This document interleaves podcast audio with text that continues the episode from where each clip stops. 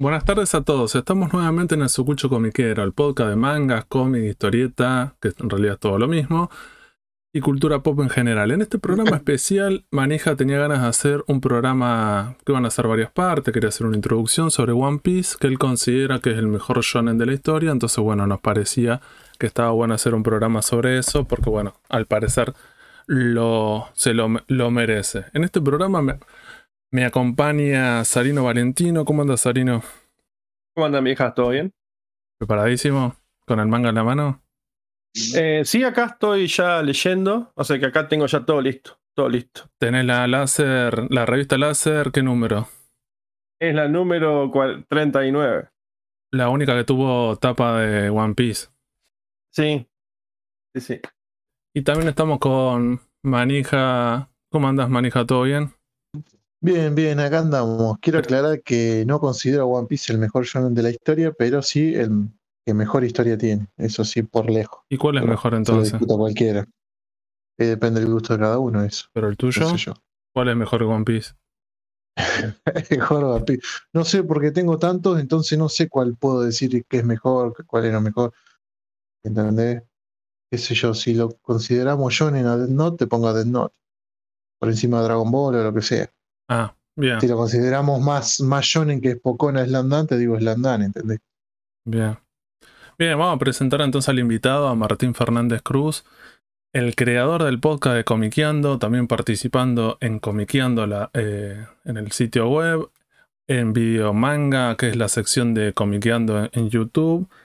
También tiene un podcast que conduce que se llama Pizza Live, que es de videojuegos retros, y también escribe en La Nación. Todas esas cosas seguramente es más, co- más que esto es Martín, pero bueno, algunas de las cosas que, que se me vinieron a la mente. ¿Todo bien, Martín? Todo bien, menos que eso, menos que eso. Mucho título, pero después. Ah, bueno, pero el tema del lo del podcast de Comiqueando es importante, ¿no? En ese momento, fue hace como 10 años cuando dijiste vamos a hacer un podcast, 2000, yo le te digo, 2008. 2008. ¿Y quién más Uh, estaba en ese momento? uh. Nadie.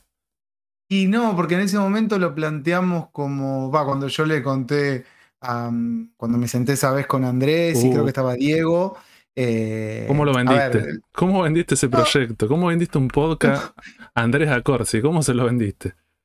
No, porque, porque también era un momento donde, a ver, siempre Andrés trata de, de que la comiqueando mantenga constancia, sea de la manera que sea, ¿no? En un momento como de.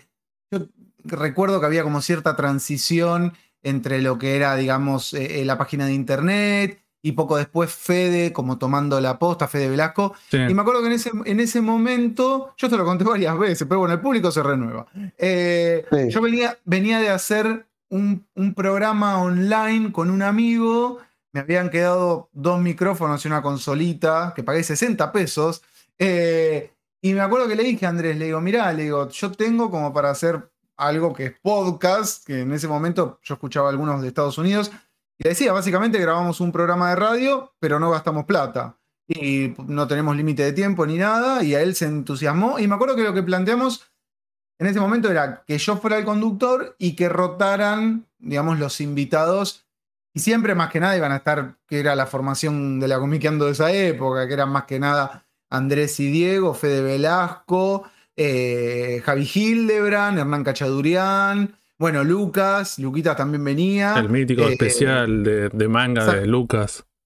El mítico que, que- que surgió porque ese día tenía que venir Salvador Sanz a hacer una entrevista y empezó a demorarse y con Lucas fuimos a comprar galletitas a un supermercado, ya pensé, ya dándonos cuenta que Salvador no iba a venir. Después, creo que después vino, no me acuerdo. Y, y nos avisó que se le complicó mucho, no me acuerdo por qué, y dijimos, y hablemos de manga que nos gusta. Y creo que fue el, el primer podcast que hablamos de manga. Sí, sí, fue uno de los primeros. ¿Qué es? Hace, hace poco lo tuvimos acá Germán Tolosa de Sí. Merci, Ubik. Ubik, Ubik. Y Sí. nos, con- nos contó cuando él también estuvo en un programa con ustedes y era, dice que era, lo hacían todo presenciales, o sea, con un par de micrófonos y eran todos juntos en Y una salita. Y era chiquitito, chiquitito toda la salita y estábamos todos ahí hablando. Y Eran- también fue cuando no existía, digamos, todavía el for- acá el formato podcast, ¿no? No existía el podcast acá en Argentina todavía. que yo no. A ver, para mí lo que existía era la- el concepto de radio online, que era. Yo, en, en mi experiencia, yo soy de, de Flores, había alquilado, me acuerdo que en la FM de Flores, como un espacio para hacer un programa, porque a mí me gustaba. Y después dije, bueno, si no voy a. Era, es muy caro alquilar espacio. Supongo que ahora también debe ser muy caro. Sí. Y me acuerdo Ah. que. Claro, y me acuerdo que encontré una radio online que se llamaba unaradio.com. eh, te daba el espacio gratuito, pero te decía, vos transmití de tu casa con tus herramientas, con tus elementos. Entonces era como que uno despuntaba el vicio. Ese proyecto después se cayó, duró como un año. Y como me quedó todo, y yo dije, nada, se graba como una pista de audio y se sube a archive.org, que creo que sigue, sigue existiendo, y que de hecho en esa página todavía están todos los podcasts. Y nada, yo lo que, nada, y era como no gastar plata, no tener límites de tiempo, hablar de lo que queríamos, era como el formato perfecto en términos de libertad y en términos de, de plata invertida, que era cero prácticamente. Así, así salía técnicamente también. No, pero fueron mejorando. Sí, es, es verdad que al principio no había unas cuestiones técnicas medias complicadas, pero bueno, fue mejorando bastante con el tiempo. Hoy en día me parece que es más fácil. Sí. Sí, en ese momento eran, eh, yo tenía tres micrófonos, dos que eran muy viejos. Esa consolita, que la consolita en realidad era, eran cuatro entradas de micrófono y el volumen de cada, de cada línea de micrófonos y no más que eso. O sea, realmente era, era, había invertidos menos de 100 pesos de la época en, en el equipo. Claro. Sí, sí, por eso recuerdo. Bueno, y también tenías la posibilidad, la decisión de, de elegir la música. Sí, que ha generado polémica. Ha levantado ampollas ese tema a lo largo de los años. Eh, pero bueno, yo, nada, yo iba poniendo lo que escuchaba en ese momento. Después, cuando tomó la posta Fede Velasco, aterrizó más con los 80, cosas así. Yo me la pasaba escuchando música y lo que estuviera escuchando en esa semana, que de hecho ahora escucho podcast de comiqueando por ahí viejos, y digo, esta canción no me acuerdo ya. Que ponía Claro. lo que estaba escuchando en ese momento. A mucha gente le gusta Adam Green gracias a la cortina de, de, de ese podcast. Me acuerdo de la- las primeras radios online, eran todas de música, porque había mucha gente que no le gustaba hablar, sino proponer música. Y las radios online eran, eh, la mayoría eran todas las agrupaciones que hacían los eventos de anime. Me acuerdo que todas tenían su propia radio online a la vez, ¿no? Digamos, de, de- de lo que eran los, la- las Sí, como agrupaciones. hacer un playlist hoy en día. Sí, y me acuerdo que, por ejemplo, vos ibas al evento y te daban, por ejemplo, un volante, decía, no sé, nuestra radio online, te decía la dirección de correo, y vos entrabas y era, todo, era solamente música, pero era toda música anime, que como el internet era limitado, estaba bueno porque lo conseguían en formato bien digital, los temas completos, no eran temas el opening de un minuto, era el tema completo. Y, y nada, te colgaba, pasaba las horas ahí escuchando. Hoy en día yo escucho dos temas, ya me pudo. Pero en esa época era novedad, eso me acuerdo, patente. Y eran todas formas. Me acuerdo que en Uh. una época había aplicaciones también para escuchar, sí, también plata, estaciones de radio, claro, online, y era eso, temáticas. No sé qué queda de todo eso, la verdad. Spotify medio que Creo que se convirtió eso. Mm. Es que lo convirtió en las playlists, pero Sí, las sí. playlists, la curaduría de la playlist es como un poco aleatoria, yo qué sé, cuesta. Eh, ahora que le preguntaron a Manija el mejor shonen de la historia, yo le quiero preguntar, Martín, ¿cuál es tu mejor shonen en la historia? Ah, Tu, sí. tu shonen, el preferido. A ver, cuando, cuando pensé lo mismo cuando estaban hablando de eso. A mí me pasa algo con Dragon Ball. Sí, yo a mí me igual. pasa algo con Dragon Yo Ball. es- a ver, para mí hay algo de, de- del shonen que es muy generacional. Yo siempre digo lo mismo. A mí es como, y yo no puedo, obviamente, sin ir más lejos, One Piece me parece mucho más complejo que Dragon Ball y todo, pero con Dragon Ball hay algo que ocupa un Incluso- por lo menos- Incluso Martín, viste que hay una generación, yo le, lo separo en generaciones, etapas, ¿no? Eh, de cada Mm. 5 o 10 años. Hay una generación intermedia entre Dra- la generación Dragon Ball y la generación One Piece, que es la generación Naruto. Claro. Eh, eh, esa gener- la generación Naruto es lo que, la que más choca la de, la de Dragon Ball. La de Dragon Ball con la de One Piece se amiga, pero con la de Naruto no sé por qué, tienen unos rosa ahí. Pero nada, yo también, yo soy. Para mí el mejor shonen de la historia es Dragon Ball. Pero es algo, como decís vos, es algo de cada uno. Es que siempre va a ser, va a ser, a ver, de alguna manera, la obra que te llevó de la mano a, a- a consumir un, un género va a ser siempre la que tenga como un lugar muy especial. Para mí, Dragon Ball, yo qué sé, a mí me pasa, hay mil personajes. Bueno, recién decían Slam Dunk o Dead Note.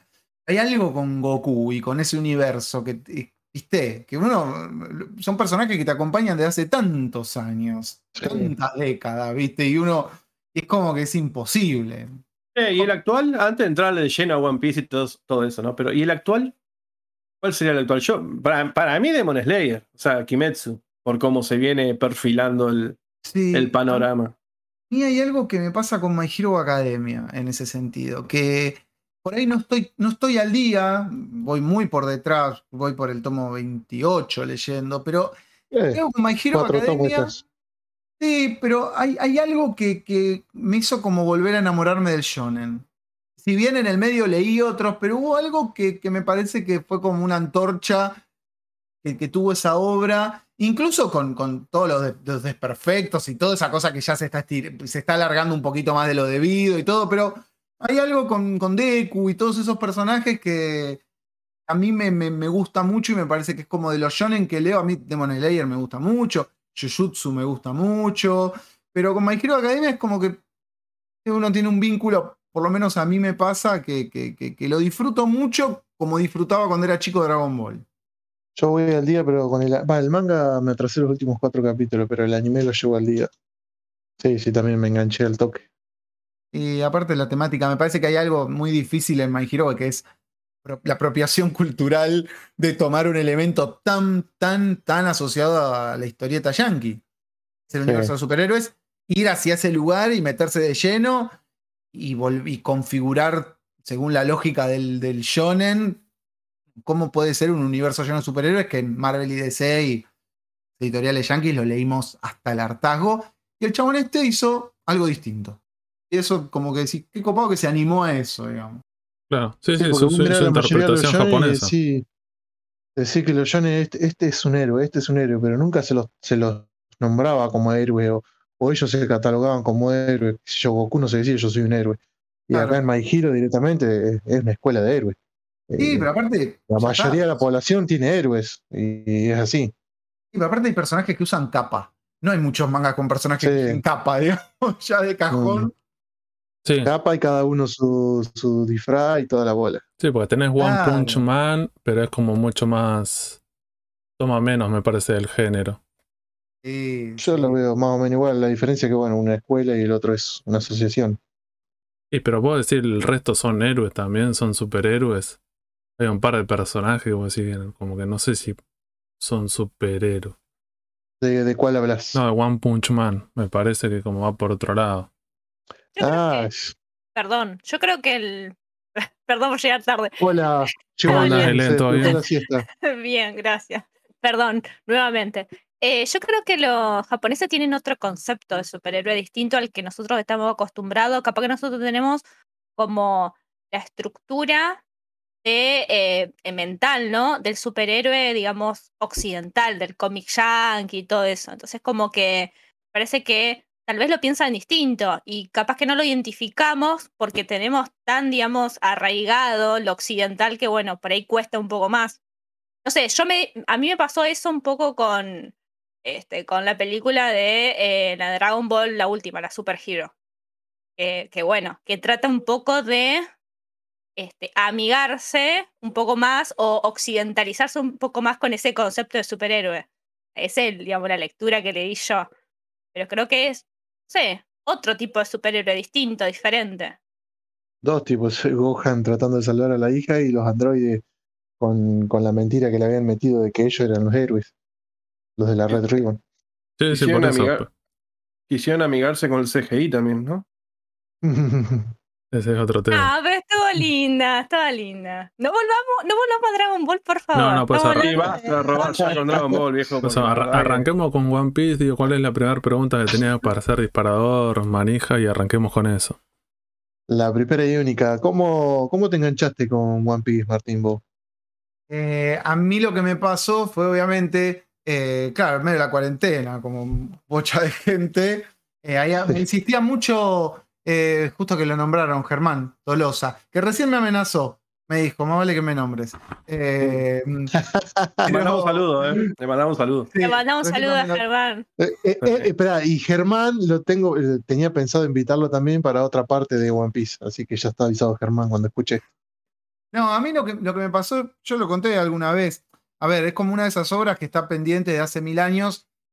Como mucha gente que todavía no se metió ahí, me tiraba muy para atrás la cantidad de capítulos, la cantidad de, Sí. de- de episodios. Por lo general no miro anime. Yo leo más manga, no, no, no miro mucho anime nuevo. Por ahí siempre termino mirando las cosas de los 80 y los 90. Eh, pero bueno, Germán era uno de los que me decía, mirá lo que te va a gustar, mirá lo que te va a gustar. Y otro, un compañero mío, yo laburo en una radio, un, un operador de la radio también me insistía mucho, lo había empezado a ver en cuarentena. Y en su momento yo había leído algunos de los tomos del ARP, tanto no me había entusiasmado el manga, o sea, me había gustado, pero que como todos los shonen, ¿no? Que los primeros tomos, como que uno enseguida ve como las estructuras y todo, eh, los casilleros los vas tachando, que siempre son más o menos los mismos. Pero bueno, empecé a ver el anime y, y nada, y como le sucede a mucha gente, ¿no? Ya para el capítulo 50 el compromiso es como gigante. Y me pasó mucho con, con el anime de One Piece que no solo entusiasmarme con la historia, y, y, sino también volver a engancharme con un anime. Y eso me, me conmovió mucho de ver One Piece, que fue volver a engancharme con, con un anime, con la idea de ver una aventura a lo largo de un montón de capítulos. Y, más allá de que en cuarentena yo prácticamente seguía trabajando al mismo ritmo, al estar tanto en casa, también te permite eh, como darle una frecuencia a, la cantidad de capítulos que ves que estando 8 o 9 horas afuera de tu casa no la tenés. Eh, pero me pasó eso, de, engancharme y, una historia que conocía desde hacía más de 20 años, bueno, empezarla y, y lo que les decía de lo que me pasa con My Hero Academia, pero trasladado al, anime. Redescubrir el entusiasmo por ver una serie animada japonesa con la que empezás a convivir por la cantidad de capítulos que tiene. Un compromiso. Eh, eh, mucha gente no se anima por ese motivo y cada vez se suman más capítulos, más capítulos, más tomos, más película, todo, y la gente dice no, que no, que muchos capítulos, pero cuando lo empiezan a mirar, un amigo mío que, Martín, que le mando un saludo también, eh, le gustaba ver animes cortos, que este, que el otro, ¿viste? No se quería enganchar con animes largos. Eh, le jodí con One Piece, le jodí, empezó a mirar One Piece, boludo, se, pero en dos meses y pico se liquidó los mil capítulos. Llegó un momento que era una cosa complicada. Eh, más que yo, yo, sí, yo cuando empecé a ver One Piece, que yo también lo pateaba, yo tenía esa costumbre de decir, no, primero a ver eh, Naruto, que cuando empecé a poder descargar eh, anime de, de, de, internet, empecé con a full con Naruto, justo estaba Shippuden, lo alcancé, lo seguí mirando por semana.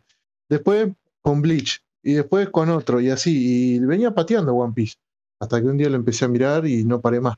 Era una cosa de que 15 capítulos, 20 por día me miraba. Era una, un, era un, una locura era lo que miraba. Estaba a la siesta al pedo, capítulo. Venía de laburar a las 7 de la tarde, estaba en el campo, imagínate. De las 7 de la tarde hasta las 2 y media, una, mirando capítulo. Así. Todo el tiempo. No, Terminaba de almorzar y miraba un capítulo.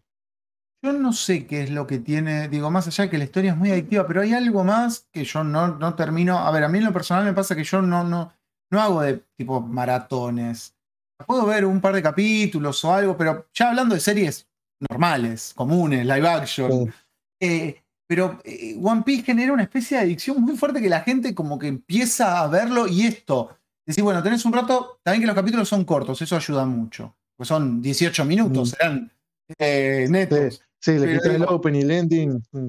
Claro, el recuerdo, lo que viene, pero, pero a mí me pasó eso, después de comparar experiencias, que cuando la gente lo empieza a ver, es todo el tiempo y cuando tenés un rato ves un capítulo y, cuando, y ves un capítulo y yo tardé un año y medio en verlo completo, pero, pero incluso al ritmo que tengo yo, me daba cuenta que lo veía muy rápido. Sí. ¿La veías sola la sí. serie y en qué idioma la, la empezaste a ver? Yo no, lo vi siempre en japonés. Yo lo vi por, también que esté en Crunchy es una facilidad. Claro. Pero sí, no, no. Sí.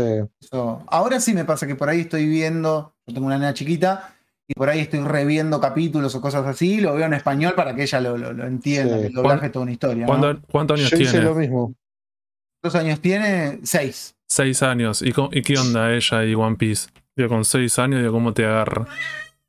A ver, lo que le pasa a ella es que por lo general le gustan mucho un tema que tiene ella, que necesita ver chicas en pantalla. Ah. La historia se pone con muchos personajes masculinos, por ahí pierde el interés. Y me pasa que hemos visto varias veces, yo pongo de fondo, todos los capítulos que tienen que ver con Nami y, y con la parte donde por ahí Vivi tiene mayor protagonismo en Alabasta. Eso como sí. que la entusiasma mucho. Después, si le ponen Marineford, por ahí tira con algo por la cabeza. Ya, Pero- parecen casi mujeres, a menos que sean las Por de, las Pero de la también- Marina, pero Claro, pero por ejemplo, pasa que a mí me sirve también como termómetro para ver qué es lo que puede interesarle a una nena chiquita. eh, eh, y es eso, por ejemplo, todo lo que es Vivi, Nami, Nico, los capítulos donde ellas tienen más protagonismo, ahí entran con más facilidad. ah, o sea que Arlon Park le encantó Sí, de el, hecho, el arco ahí de Nami. Sí, de hecho, todo lo de lo que tiene que ver con Arlong y eso le gusta, porque claro, es todo muy, muy, muy de Nami, y yo tengo los, mu- muñequitos de Salvat. El muñequito Sí. Es uno que siempre está como dando vuelta por toda la casa. ¿Y nunca le, le conseguiste Nami, los de Rob? Sí, sí, sí. Sí, no, esos muñequitos sí. De hecho, tengo varios afuera y están todas la- la- la- las mujeres de One Piece. Vi que te llegó el de Yamato, vi que te llegó el de Yamato. Es que el de Yamato en realidad, sí, el de Yamato en realidad iba a quedar guardado. Yo estoy a la espera de en algún momento tener espacio para una vitrina y terminó quedando exhibido porque ella le gustó. ¿Llegó a verla en el anime o, o No, subtitulada? en No, no no. mira. Cuando llegó el muñeco y todo, que ella, yo le conté que era de One Piece y todo, pero no la, no la tenía vista porque no, no, no está al día, digamos. Pero sí le mostré que en YouTube hay, hay fragmentos de, de, de- de las pel- de cuando pelea con Ace y cuando yo ahí le voy leyendo, todavía no lee, entonces le voy leyendo Claro. el subtítulo. Qué laburo. Ah, Qué complicado. laburo. Sí. Igual son Como fragmentos, explicándole, ¿viste? claro, pero igual son esos fragmentos de un minuto. Ahora el otro día vio a Anya de Spy Family y ahora es como que todo es Anya. Ah, Oh, Aña, es buenísimo, Aña. Es, Sí. es muy bueno. Te cagas de risa. Y con el doblaje que tiene Crunchyroll, es buenísimo. Sí, yo no Es lo había visto. loca. No Yo me reenganché con Spy Family cuando lo vi. Y visto. con doblaje lo vi. Ya, es muy bueno el doblaje, del, por lo menos el de Aña y eso como divertido. Es muy divertido, sí, sí. le- es ideal para ese personaje, la, la voz, todo. Sí, sí, aparte una nena chiquita es como, está muy en bandeja para que se, que se entusiasmen por ahí justamente la nena chiquita. Aunque la Ella, ahí- lo- eh, los amiguitos, la amiguita que tiene ahí en la, en la escuela privada esa, todo. Sí, sí, sí, sí. Es buenísimo. Tus redes sociales que, que por ahí también se hayas entusiasmado con alguna figura o algún manga de Sailor Moon. Eh, ¿Ve Cristal o no?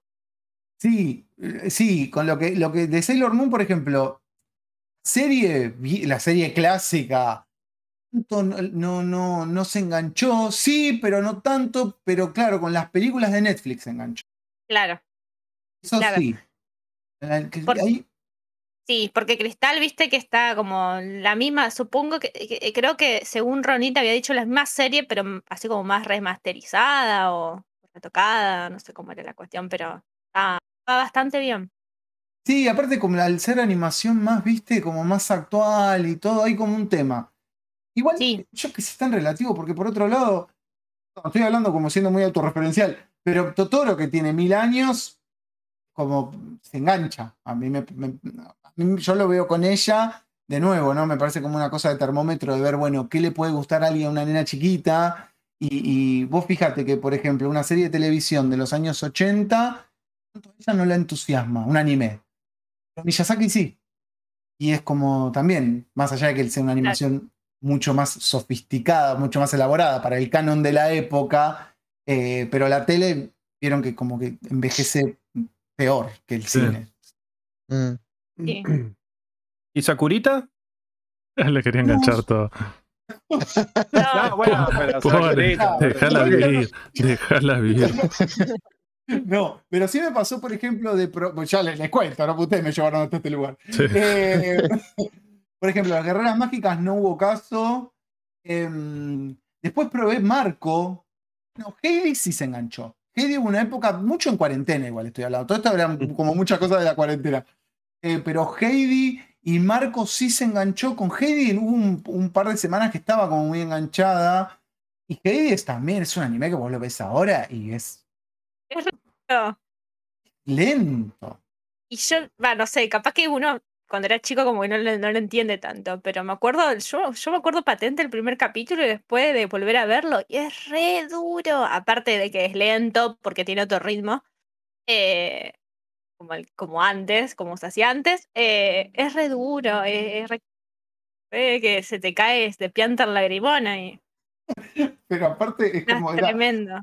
ver en cuarentena una historia Sí. que transcurría en los Alpes, todo al aire libre, todo decís que gana de sufrir, ¿no? Encima. Ya no puede salir ni, al- ni a la era plaza. eso.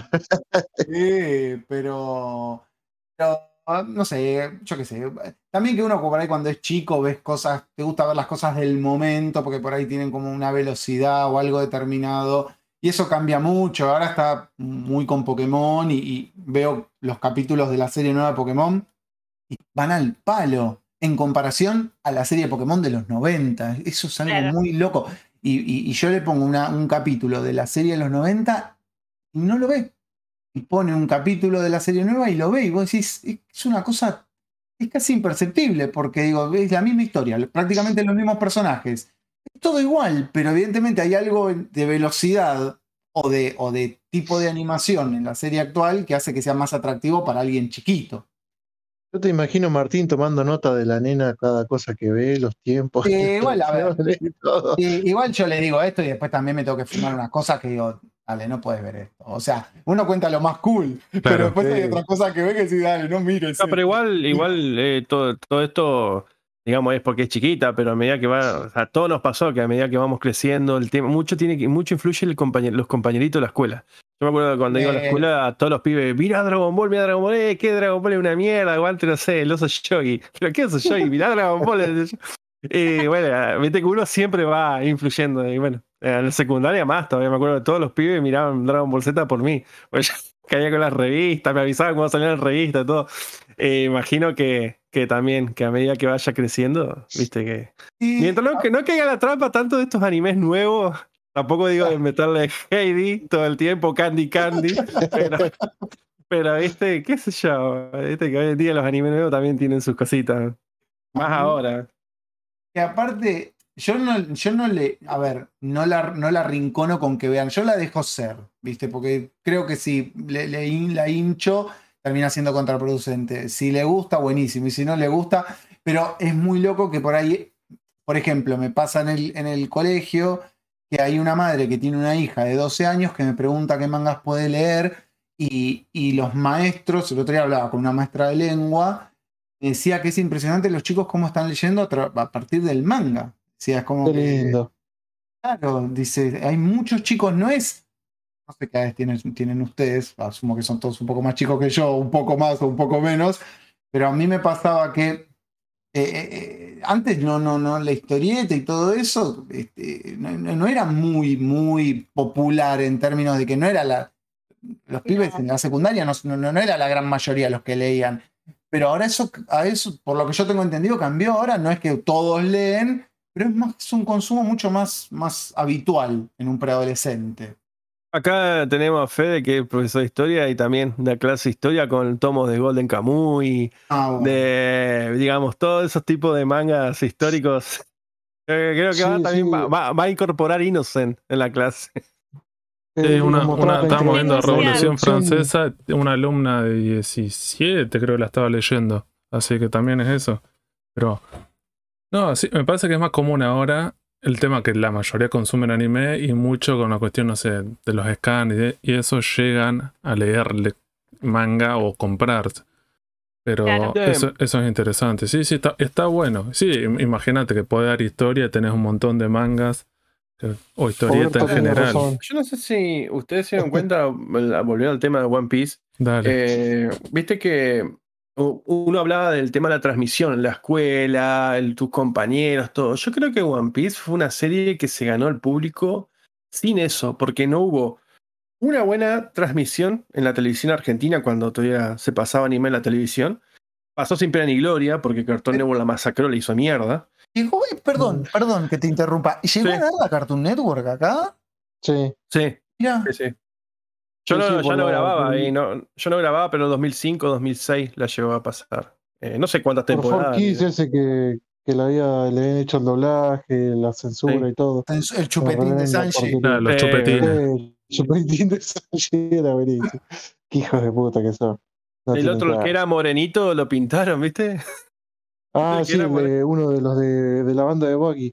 El payasito. Bueno, pero vos fíjate que acá, por ejemplo, yo en el caso de mi mejor amigo, que es un poco más chico que yo, que ya también es terrible boludo, o sea, tiene 33, ponele, no iba a la escuela cuando conoció todo One Piece, pero él dice, primero llegó eh, por el manga, o sea, eh, si bien la serie se conseguía por internet, todo, pero ah, eh, pasó muy, muy loco lo de One Piece, porque creo que empezó a, a pegar mucho cuando eh, LARP empezó a editar el manga. Porque nadie, nadie, yo no conocía tanto One Piece. Es más, yo que soy muy fanático de las revistas, eh, nunca vi en los news muchas novedades de One Piece allá por el 2000-2001.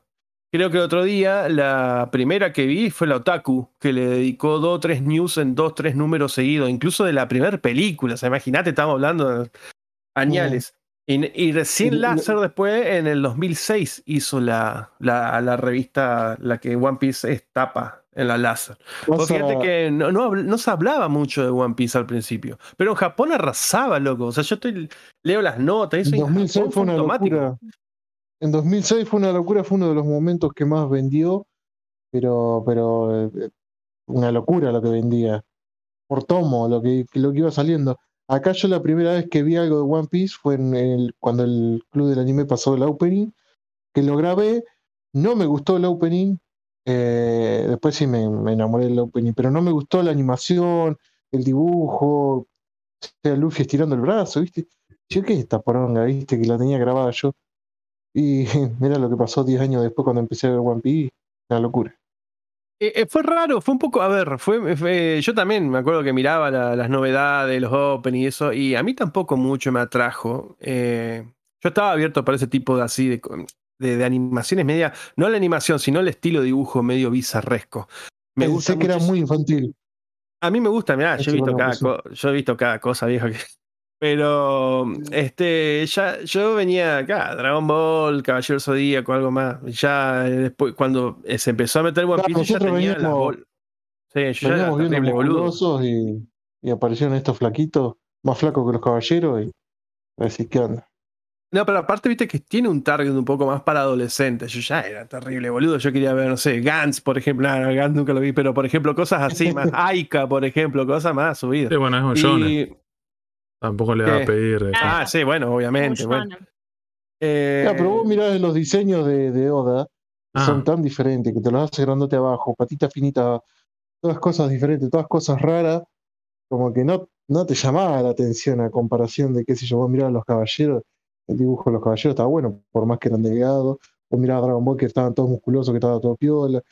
Igual es más distinto. tal vez. Mm. Es Sí, distinto. sí, El diseño, el diseño de los, digamos, de los personajes del anime, obviamente son líneas muchísimo más simples, con mucho menos detalle. Vos ves el manga, la verdad, más allá, digamos, de, de, las, de las proporciones, lo que te puede llamar la atención, la verdad que un nivel de detalle y a mí me encantó.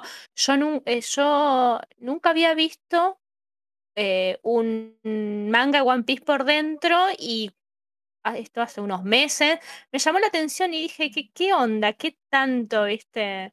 Este, tanto ruido por esto, porque yo había visto, yo vi, empecé a ver el anime, pero no me enganché tanto. Eh, no me enganché.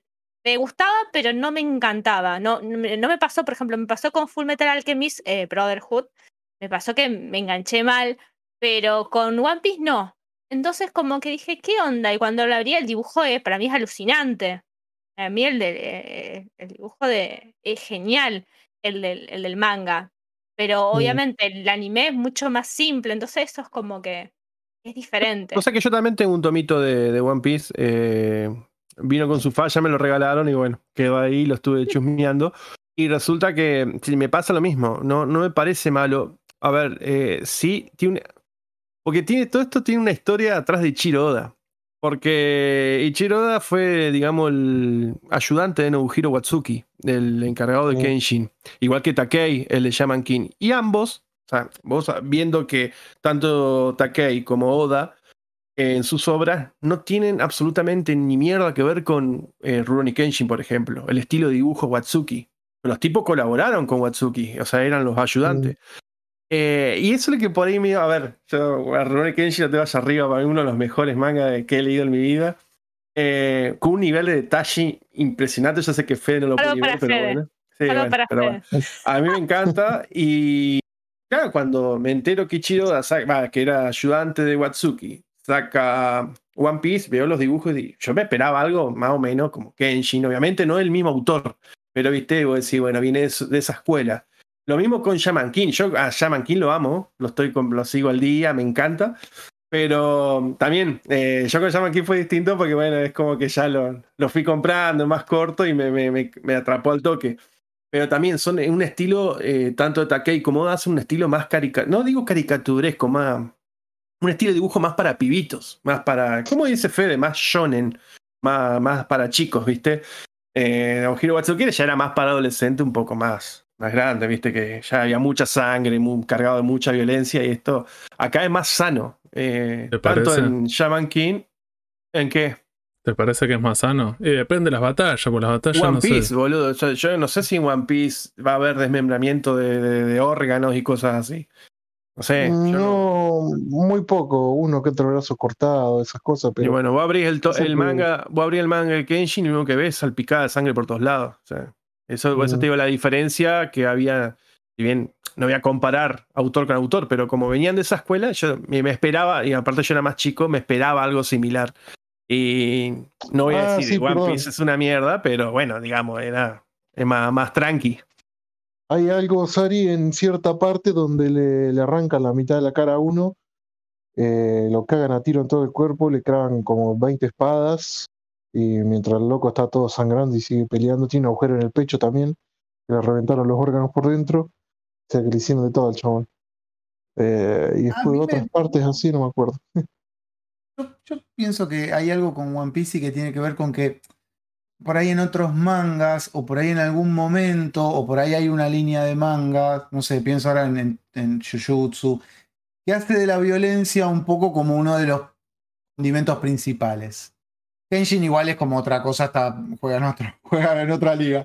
Eh, pero que uno tiene mucho eso. Y a mí me parece que One Piece lo que tiene es que a mí hay algo que siempre me pareció como muy simbólico que le preguntaron una vez a Oda. Que en One Piece no hay muertes. Los villanos no mueren en líneas generales. O quedan como en una especie de, bueno, le ganamos y ahí quedan, ¿viste? Y el tipo decía que en el mundo de One Piece la derrota es peor que la muerte, porque tiene que ver como con una cosa Sí. que, bueno, vos baja- bajaste de escalón en términos de, de- de poder que tenés dentro de ese mundo.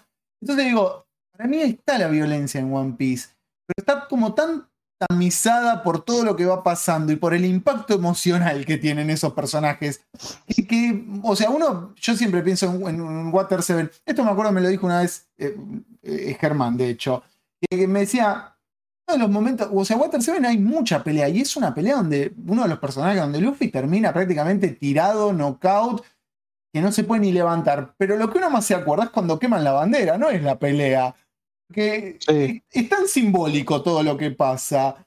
Que, que- que la violencia ocupa como un segundo escalón. Es verdad y también que en los dibujos la violencia no suele ser, no suele ser tan, digamos, protagonista con respecto a, a- a- a- por ahí otros mangas donde sí las peleas o Dragon Ball y todo. Creo que hay violencia, pero uno con lo que se termina acordando son otros momentos. Es otro, es como otro tipo de violencia sería. Es justamente la violencia psicológica, la No tiene el violencia, o gancho, sea, no tiene el gancho No, de, es otro, como que la de otros violencia, mangas a de ver, sangre. parece que la violencia es resultado, a ver, por ahí en otros mangas la violencia es, es una herramienta, es una forma de conseguir las cosas, ¿no? A través de la pelea y eso. Y me parece que en One Piece la violencia es como la consecuencia de un montón de cosas que pasan antes y que son mucho más importantes.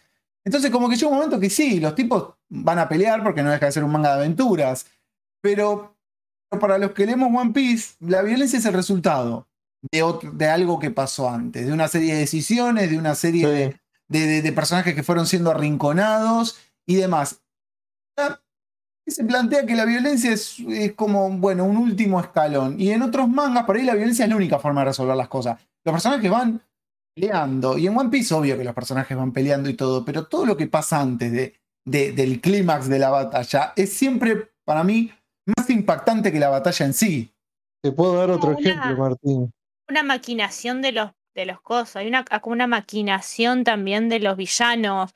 Yo me acuerdo de lo primero que vi de One Piece, los primeros capítulos, eh, que había supuestamente un pirata que había cambiado la identidad, que estaba en una Sí, mansión. Bueno, y es como esa, esa, digamos, ese transcurrir y ese todo ese plan que diagramó en su momento, creo que eso fue, digamos, justamente lo que decís vos, es mucho más importante que la, que la pelea en sí.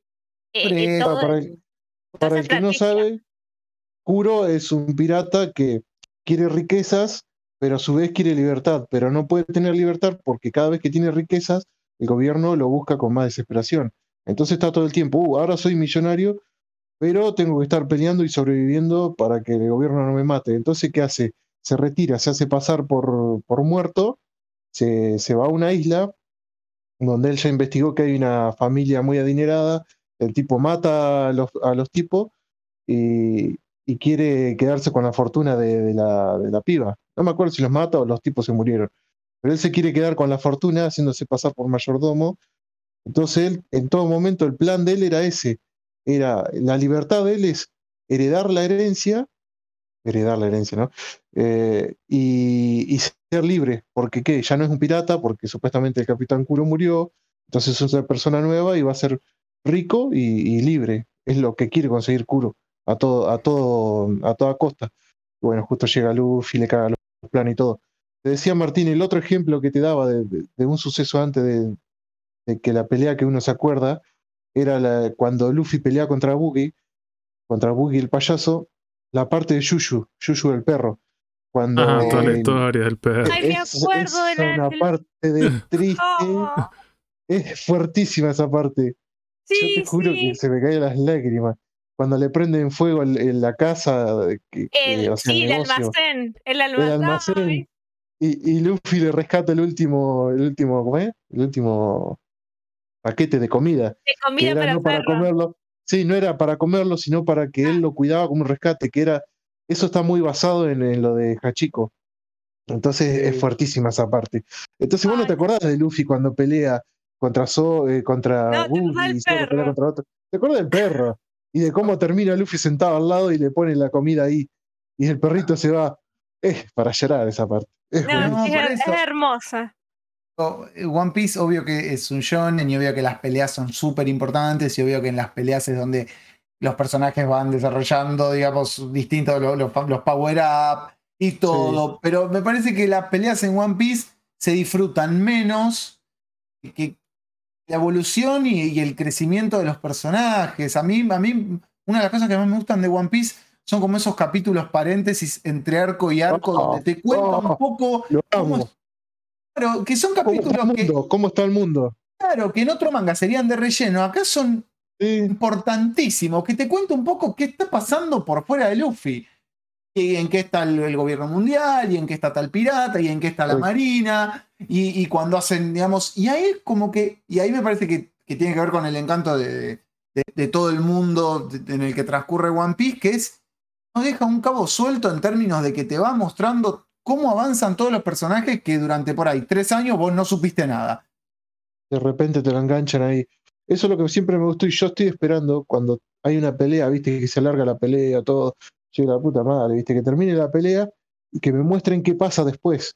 O sea, los sucesos, la- la- la- ¿cómo se dice? Las consecuencias de lo que fue esa pelea, eh, qué pasó con lo que me mostraron, qué sé yo, mostraron al hijo de Barba Negra, eh, de Barba Blanca la otra vez y ahí, Ahí- quedó, viste. Después al tiempo apareció una noticia, pero te la dejaron ahí, viste. Como que el loco se volvió Shibukai, Shichibukai, y de repente, después de cierta pelea, el gobierno derroca el, el ¿cómo es? El título de, Shi- de Shi- Shi- ya, Shichibukai, porque no quieren más a los piratas porque ya encontró una solución para enfrentar el poder de los piratas más fuertes. Entonces no necesitan darle, eh, ¿cómo se? Ventajas a los piratas, de decir lo que, que, que puedan hacer lo que quieran con el título de Shichibukai. Listo, los Shibukai ahora son piratas como todos y también van a ser casados. Todas esas cosas que te van mostrando.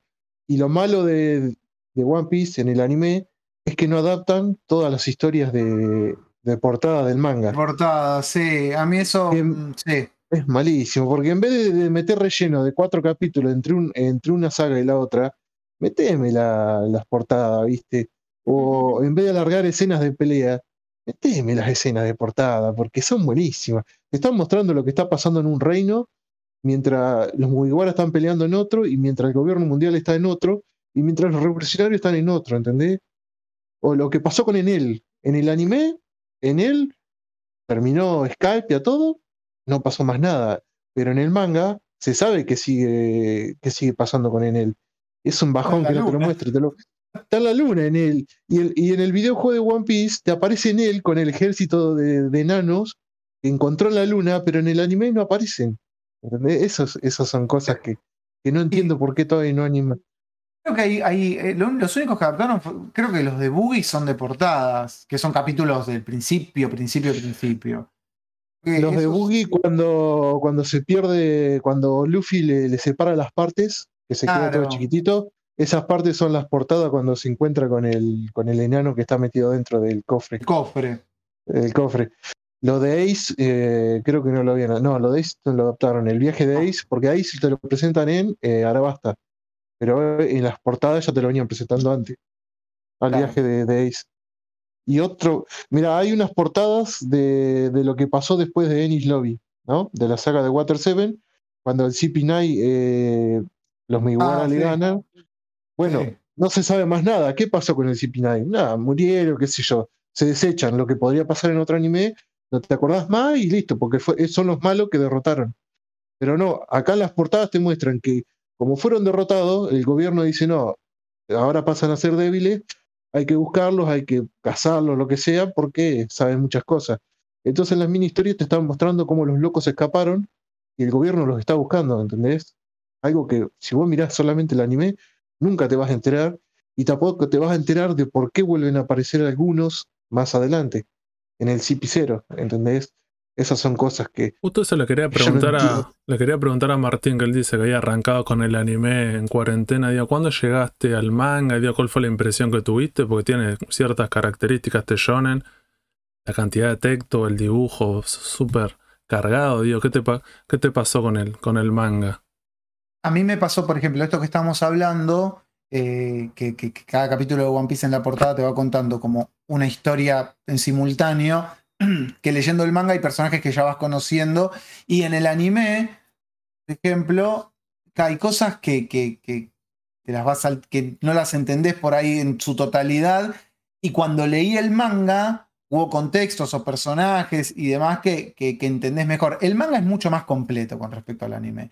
A mí lo que me pasa en lo personal es, al haber, haberme acercado primero al anime y al haber visto tanto del anime, cuando empecé a leer el manga, el manga me resulta menos atractivo. Me pasa al revés de lo que me pasa con todo el resto de los mangas y animes. Yo siempre prefiero el manga por sobre el anime, pero en One Piece me- complicó esto, que al haber leído, al haber visto primero el anime, cuando leo el manga, cuando leo capítulos que yo ya había animados, a pesar de que vos en el, eh, todas las bondades que tiene la lectura, eh, me falta la música, me faltan las voces, me faltan momentos la contundencia con la que animan ciertas cosas.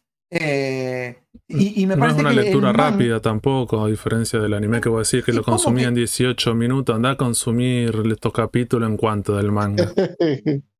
No, y pero peor más eso. adelante. Pero me que al que- principio es tranquilo.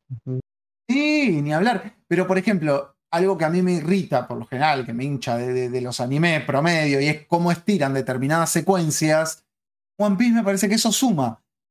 Sin ir más lejos, o sea, eh, todo lo que es Marineford y, y, y algunas peleas determinadas o algunos momentos que dramáticamente son muy espesos, el anime le encontró, a pesar de que hubo bocha de directores, digamos, y pasó por un montón de manos el anime de One Piece, eh, la lógica del anime que se detiene, que por momentos es más contemplativo, que la música, me funcionó mejor o me conmovió más el anime que el manga. Pero entiendo que tiene que ver con que yo primero me acerqué al anime. Que hay, hay gente que empieza por el manga y, y- y bajo ningún punto de vista te va a decir que el anime de One Piece es mejor que el manga de One Piece. Por eso me parece que depende del camino que vaya, Claro. que, que haga cada uno. Y me parece que en los capítulos actuales, son todas cosas que uno todavía no vio animadas, es como que digo, qué ganas de ver esto cuando lo animen. Pasa eso, que nunca me pasó. Y la otra cosa que tiene el manga, digo, aparte de las portadas y esos y esas historias, lo- después lo, lo de las preguntas que tienen con Oda, que responden. ¿Qué te pasa con eso? El Me parece SBS. una- Sí, me- es, que me- es que ese es el tema. A ver, el manga es la manera más pura de acercarse a, a- a One Piece y a cualquier obra en líneas generales. Pero en el caso de One Piece, esto también, lo de las preguntas y respuestas. Sí. El tipo te da un montón de detalles que de otra forma no los conoces. Y que de Sí. golpe el tipo en el transcurso del manga hace referencia. Y vos decís, si no leí las preguntas, que me pasó mil veces. Eh, hay muchos videos que recopilan, aunque termina siendo como la manera más, más inmediata, que recopilan lo más jugoso de esas preguntas y respuestas. Eh, digo, sin ir más lejos, los escudos, un montón de cosas. En la, en la obra pasan por ahí, por Mucho- al lado. También muchos de esos CBS, eh, SBS, no aparecen cuando uno lo está leyendo semana a semana por scan. Eh, Viste que cuando se recopila el Sí. tomo, ahí aparecen. Pero si uno lo está leyendo eh, semana a semana, no, no, los, no los ve. Y de La hecho, hay- es- otro día justo encontré una página que compilaba todos, todos los SBS. Porque es, complicado. Le 900. podemos explicar a la gente que hay como diferentes tipos de preguntas de los lectores japoneses, que algunas están, son bastante interesantes, que se ponen a preguntar sobre estos personajes que no están, qué les pasó, o tratan de buscar detalles. Después, pero hay algunas preguntas que ya es como medio de la, de la cultura japonesa, que es como medio jugada las preguntas que hacen, como decir, bueno, no puede ser tan otaku. Que Ahí me, me sacaba un poco. ¿Cierto? Podemos decir, ahí cada pregunta, lo del tema del tamaño. y la respuesta también, de- sí, el tamaño iba así eso. Sí. Sí. es cierto que a Luffy se les tira. No, O sea, que o de las minas, goma- la, la- la percepción que tienen, o cómo me maneja el tema de las mujeres, los cuerpos. Mm. Hay un par de cosas que vos decís, está bien. Es un filtro, dejaron esas preguntas, pero el chabón las responde y vos decís, no sabes si las responden joda. Medio complicado ahí. De no sé qué te pasa con eso. Digo, cuando has leído, ¿qué te pasa, Martín, con, con ese estilo de preguntas? O... Yo qué sé, me parece que el tipo. A mí. sé, a mí me frustra mucho que, que- es insoportable ya con el tema de los mangakas y que todos parecen, viste, viven encerrados y nadie les conoce la cara y vos decís, dale, loco, o sea, da una entrevista. El otro día veía un video en YouTube donde el tipo dio la entrevista con la cara como de espaldas, de espaldas. Y llega un momento que. Anonymous es. Claro, pero es como Thomas Pincho, ¿viste? Que sí, llega un momento dale, loco, mostrá la cara. O sea, no sé por qué uno necesita verle la cara, pero, pero a mí me parece que Oda se divierte tanto con lo que hace. Y, lo, que, lo que me gusta es que entiende que su obra no tiene que ser solemne y que él puede contestar de cómo es la caca de Luffy hasta cuál es el mayor trauma que atravesaron sus personajes. Y, para él todo es serio y todo es divertido. Y me parece que hay como una cosa tan descontracturada en eso, que a, mí me, más allá de que haya cosas que a uno no le gusten y todo, pero me parece divertido que se tome con ese humor y que de alguna manera dé pie a que le pregunten las cosas más serias y las cosas más absurdas, como si todo fuera igual de importante. Y me parece que, que hay algo con Oda que eh, eh, el manga historia es la con la diversión y con la, con la liviandad que el tipo se toma contar cosas que son muy duras. Eh, Oh. A mí me pasa eso con, con- también con One Piece, que, que uno está leyendo cosas que son terriblemente tristes. Y el tipo lo- logra no hacerlo solemne ni hacerlo trágico, ni que los personajes estén llorando todo el tiempo, ni.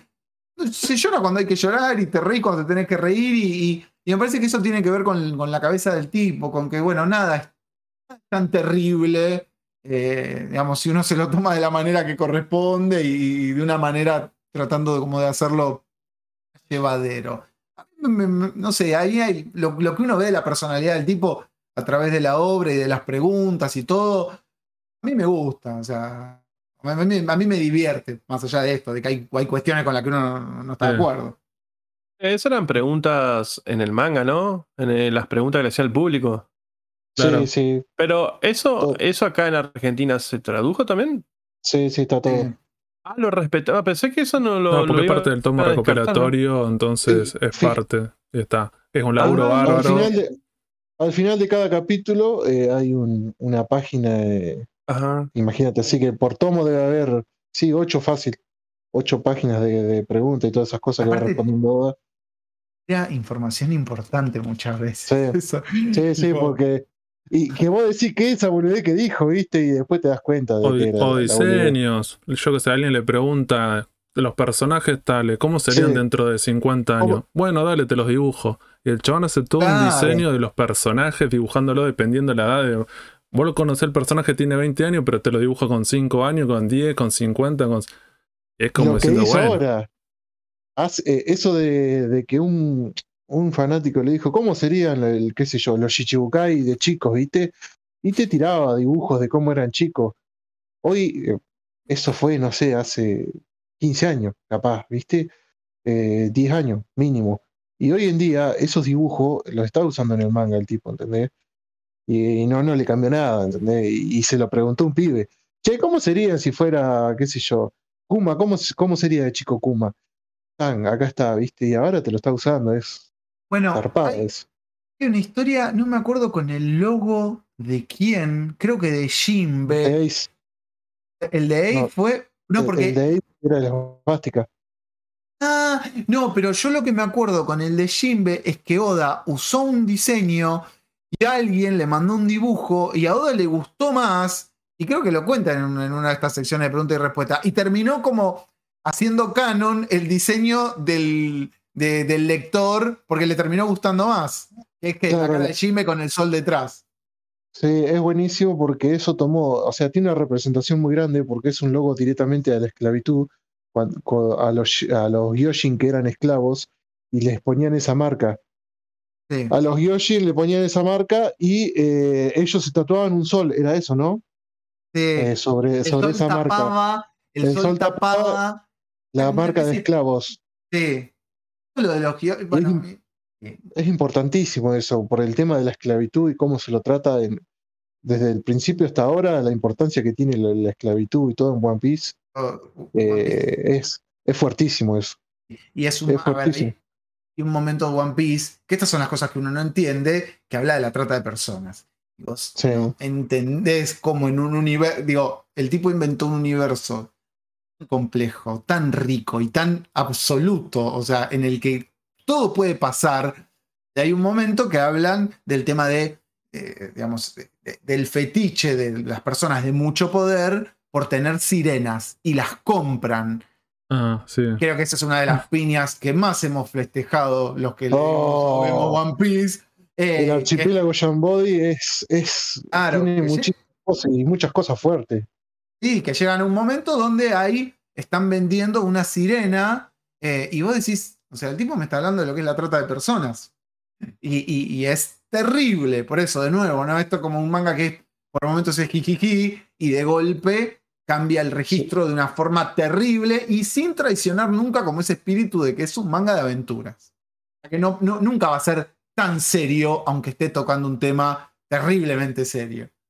O cuando Sí, sí, mete. eh, particularidades. Ay, perdón. Esa es otra de las particularidades que yo veo de One Piece que lo veo como más. eh, eh, es- está más presente que en otros mangas o en otros animes, por ejemplo. El tema de que cada cosa que va pasando y cada toma de decisiones y cada escenario que se plantea eh, tiene consecuencias. Y esas consecuencias son reales. No es que alguien hace algo y después los cinco minutos, como en, no sé, en otro anime, se olvidan o no pasó nada o Mm. se arregló mágicamente. No. Acá todo está como muy pensado. Y también, bueno, se ven esto, se ven, digamos, la las temáticas que toca. Me parece que está muy, muy craneado, muy pensado y desde muchos aspectos, tanto en las temáticas como en esto, en decir, eh, pasan estas cosas, pero todo, digamos, todas las, ops- la- digamos, las decisiones que toma cada personaje tienen consecuencias. Eh, Sí, y esto además- es bastante, bastante importante en, en One Piece. Me había olvidado decirte, Martín, la importancia del sol que tenían los Gyoshin tatuados en el pecho, o en cualquier lado, ¿no? Donde tenían la marca de esclavo, es en referencia a que el ser humano, al esclavizar al, al Gyoshin, y el Gyoshin tener que escapar a la profundidad del mar, no poder vivir en la superficie, el humano le quitó el sol al Gyoshin. ¿Entendés? Siendo que el Gyoshin es Claro. mucho más fuerte que el humano, que si el Gyoshin se, se organiza, puede dominar al hombre. Pero el hombre lo terminó esclavizando y se terminó yendo de lejos. Entonces, al no tener el sol, ellos se tatuaron el sol, digamos, tapándose esclavitud, como ya dije, como pasa en, en Dres Rosa. En Dres Rosa, eh, lo que hace falta en Dres Rosa, en Dres Rosa, perdón, lo que hace falta en Arabasta es el sol. Eh, Claro. que, que culpa de todo el golpe de Estado que, que elaboró mm, Crocodile, les robó el, eh, la lluvia, porque al, al quererla hacer artificialmente, eh, eso produjo que no llueva naturalmente. Entonces se van todas esas cosas, uno que no tiene la lluvia, el otro que no tiene el sol, eh, en Skypia que no tienen la, la tierra, que por eso tiene una guerra de 400 años para ver quién domina la, la- la isla donde se puede, donde se puede, ¿cómo es? Eh, la única tierra, tierra fértil eh, es, la batalla de ellos es eso, para ver quién consigue la, la tierra. Entonces, uno no se da cuenta, pero con el transcurso One Piece te va mostrando lo que le falta a cada uno y por qué esa falta, por qué la falta de sol te provoca guerra, por qué la falta de agua, por qué la falta de alimento, donde mete muchísimas cosas entre medio de la política del gobierno, los reyes, los tenryubitos, que son la basura más grande que hay, que tienen derecho a hacer lo que se les antoje delante de quien sea y nadie les puede decir nada. Y ni siquiera los piratas se animan a, a decirles algo o enfrentarlos porque saben que enseguida los van a salir a cazar. Por más que vos lo- los mires mal, se te pudre todo. Eh, En One Piece, digo, es, una, es, una, es un manga que a fin de cuentas lo que habla es de clases sociales totalmente manipuladas, sometidas y empobrecidas, y, y el rol que, que- que- que cumplen, digo, por eso son piratas, digamos, porque de alguna manera Sí. llegan para, para destruir el orden establecido. Pero, pero son todas, digamos, vos te cansás de conocer sociedades y digamos, en, en Guano y todo lo que pasa en Guano y el tema de la famosa de las manzanas y todo lo que Las tiene que ver con- Claro, es una de las crueldades terribles que yo vi que cuente un manga y, y no cuesta eh, asociar eso con episodios de la historia y, y como muchas veces, digamos, nada, las clases dirigentes se enriquecieron a costa de someter y esclavizar y demás. O sea que justo hablaba de la idea Kyojin, el otro día leía eh, que, por ejemplo, lo que tiene que ver con Fisher Tiger y, y todo Sí. eso está muy tomado de lo que era eh, la dicotomía entre la mirada de Luther King y de Malcolm X y de cómo Claro. los afroamericanos en ese momento tenían que de alguna manera liberarse. eh, y así mil en One Piece, así hay mil historias.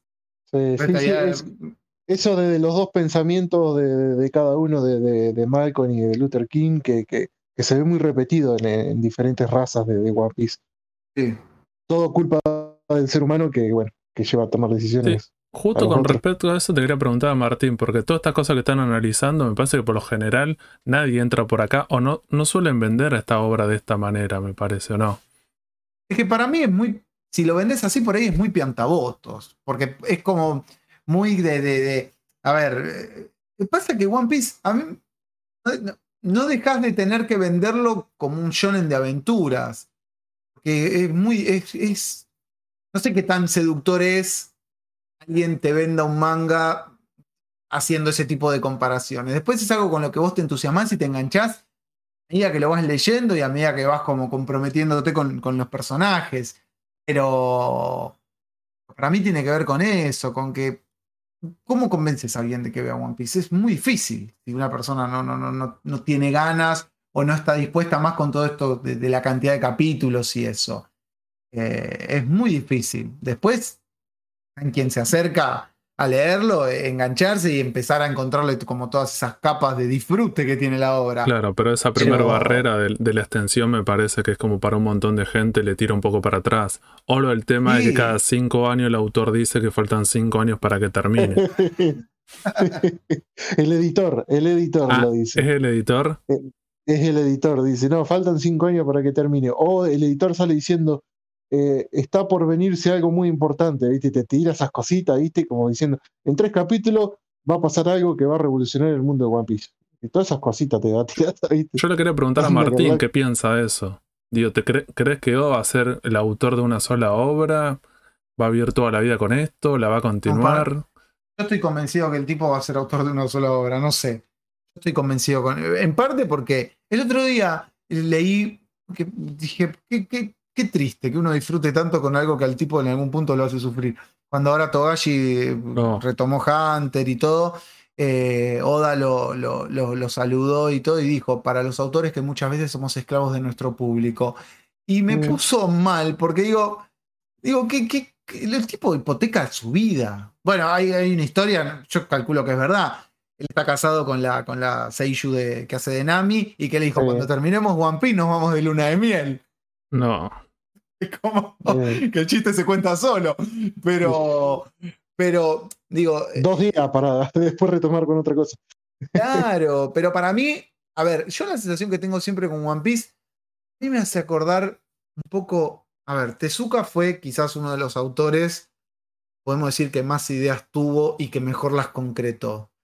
A mí con Oda, digo, Oda es como si fuera una especie de Tezuka en términos de decir, es una máquina de vomitar ideas. En vez de hacer 50 historias cortas, de alguna manera se las ingenió para encolumnarlas todas adentro del mismo universo. Y yo no sé, o sea, siempre va a tener cosas para contar, porque es un tipo de una creatividad como inigualable. Pero cuando termine One Piece, que le deben faltar cuántos, siete años, siendo optimista, él ya dijo que Sí. el- se supone que ya estamos a las puertas del último arco. Em, pero ya el último arco va, va a ser gigante, va a ser súper extenso. Yo, no- yo no sé creativamente qué tan fatigado va a quedar. Para mí, no porque le falten ideas, sino porque el estrés de todo lo que implicó hacer One Piece es tan grande que yo no vería, o sea, después sí haya quedado como su única obra y yo no lo veo como, yo qué sé, Toriyama, que amagó con algunas cosas, pero todas fueron historias cortas. No sé cuántos mangakas, Takahashi se me ocurre como una mangaka que tiene muchas obras, que todas son razonablemente largas, pero yo no veo Eh, a Oda Inoue. haciendo... Cierto, con Slam Dunk, que pudo hacer tres horas, dos horas más después de eso.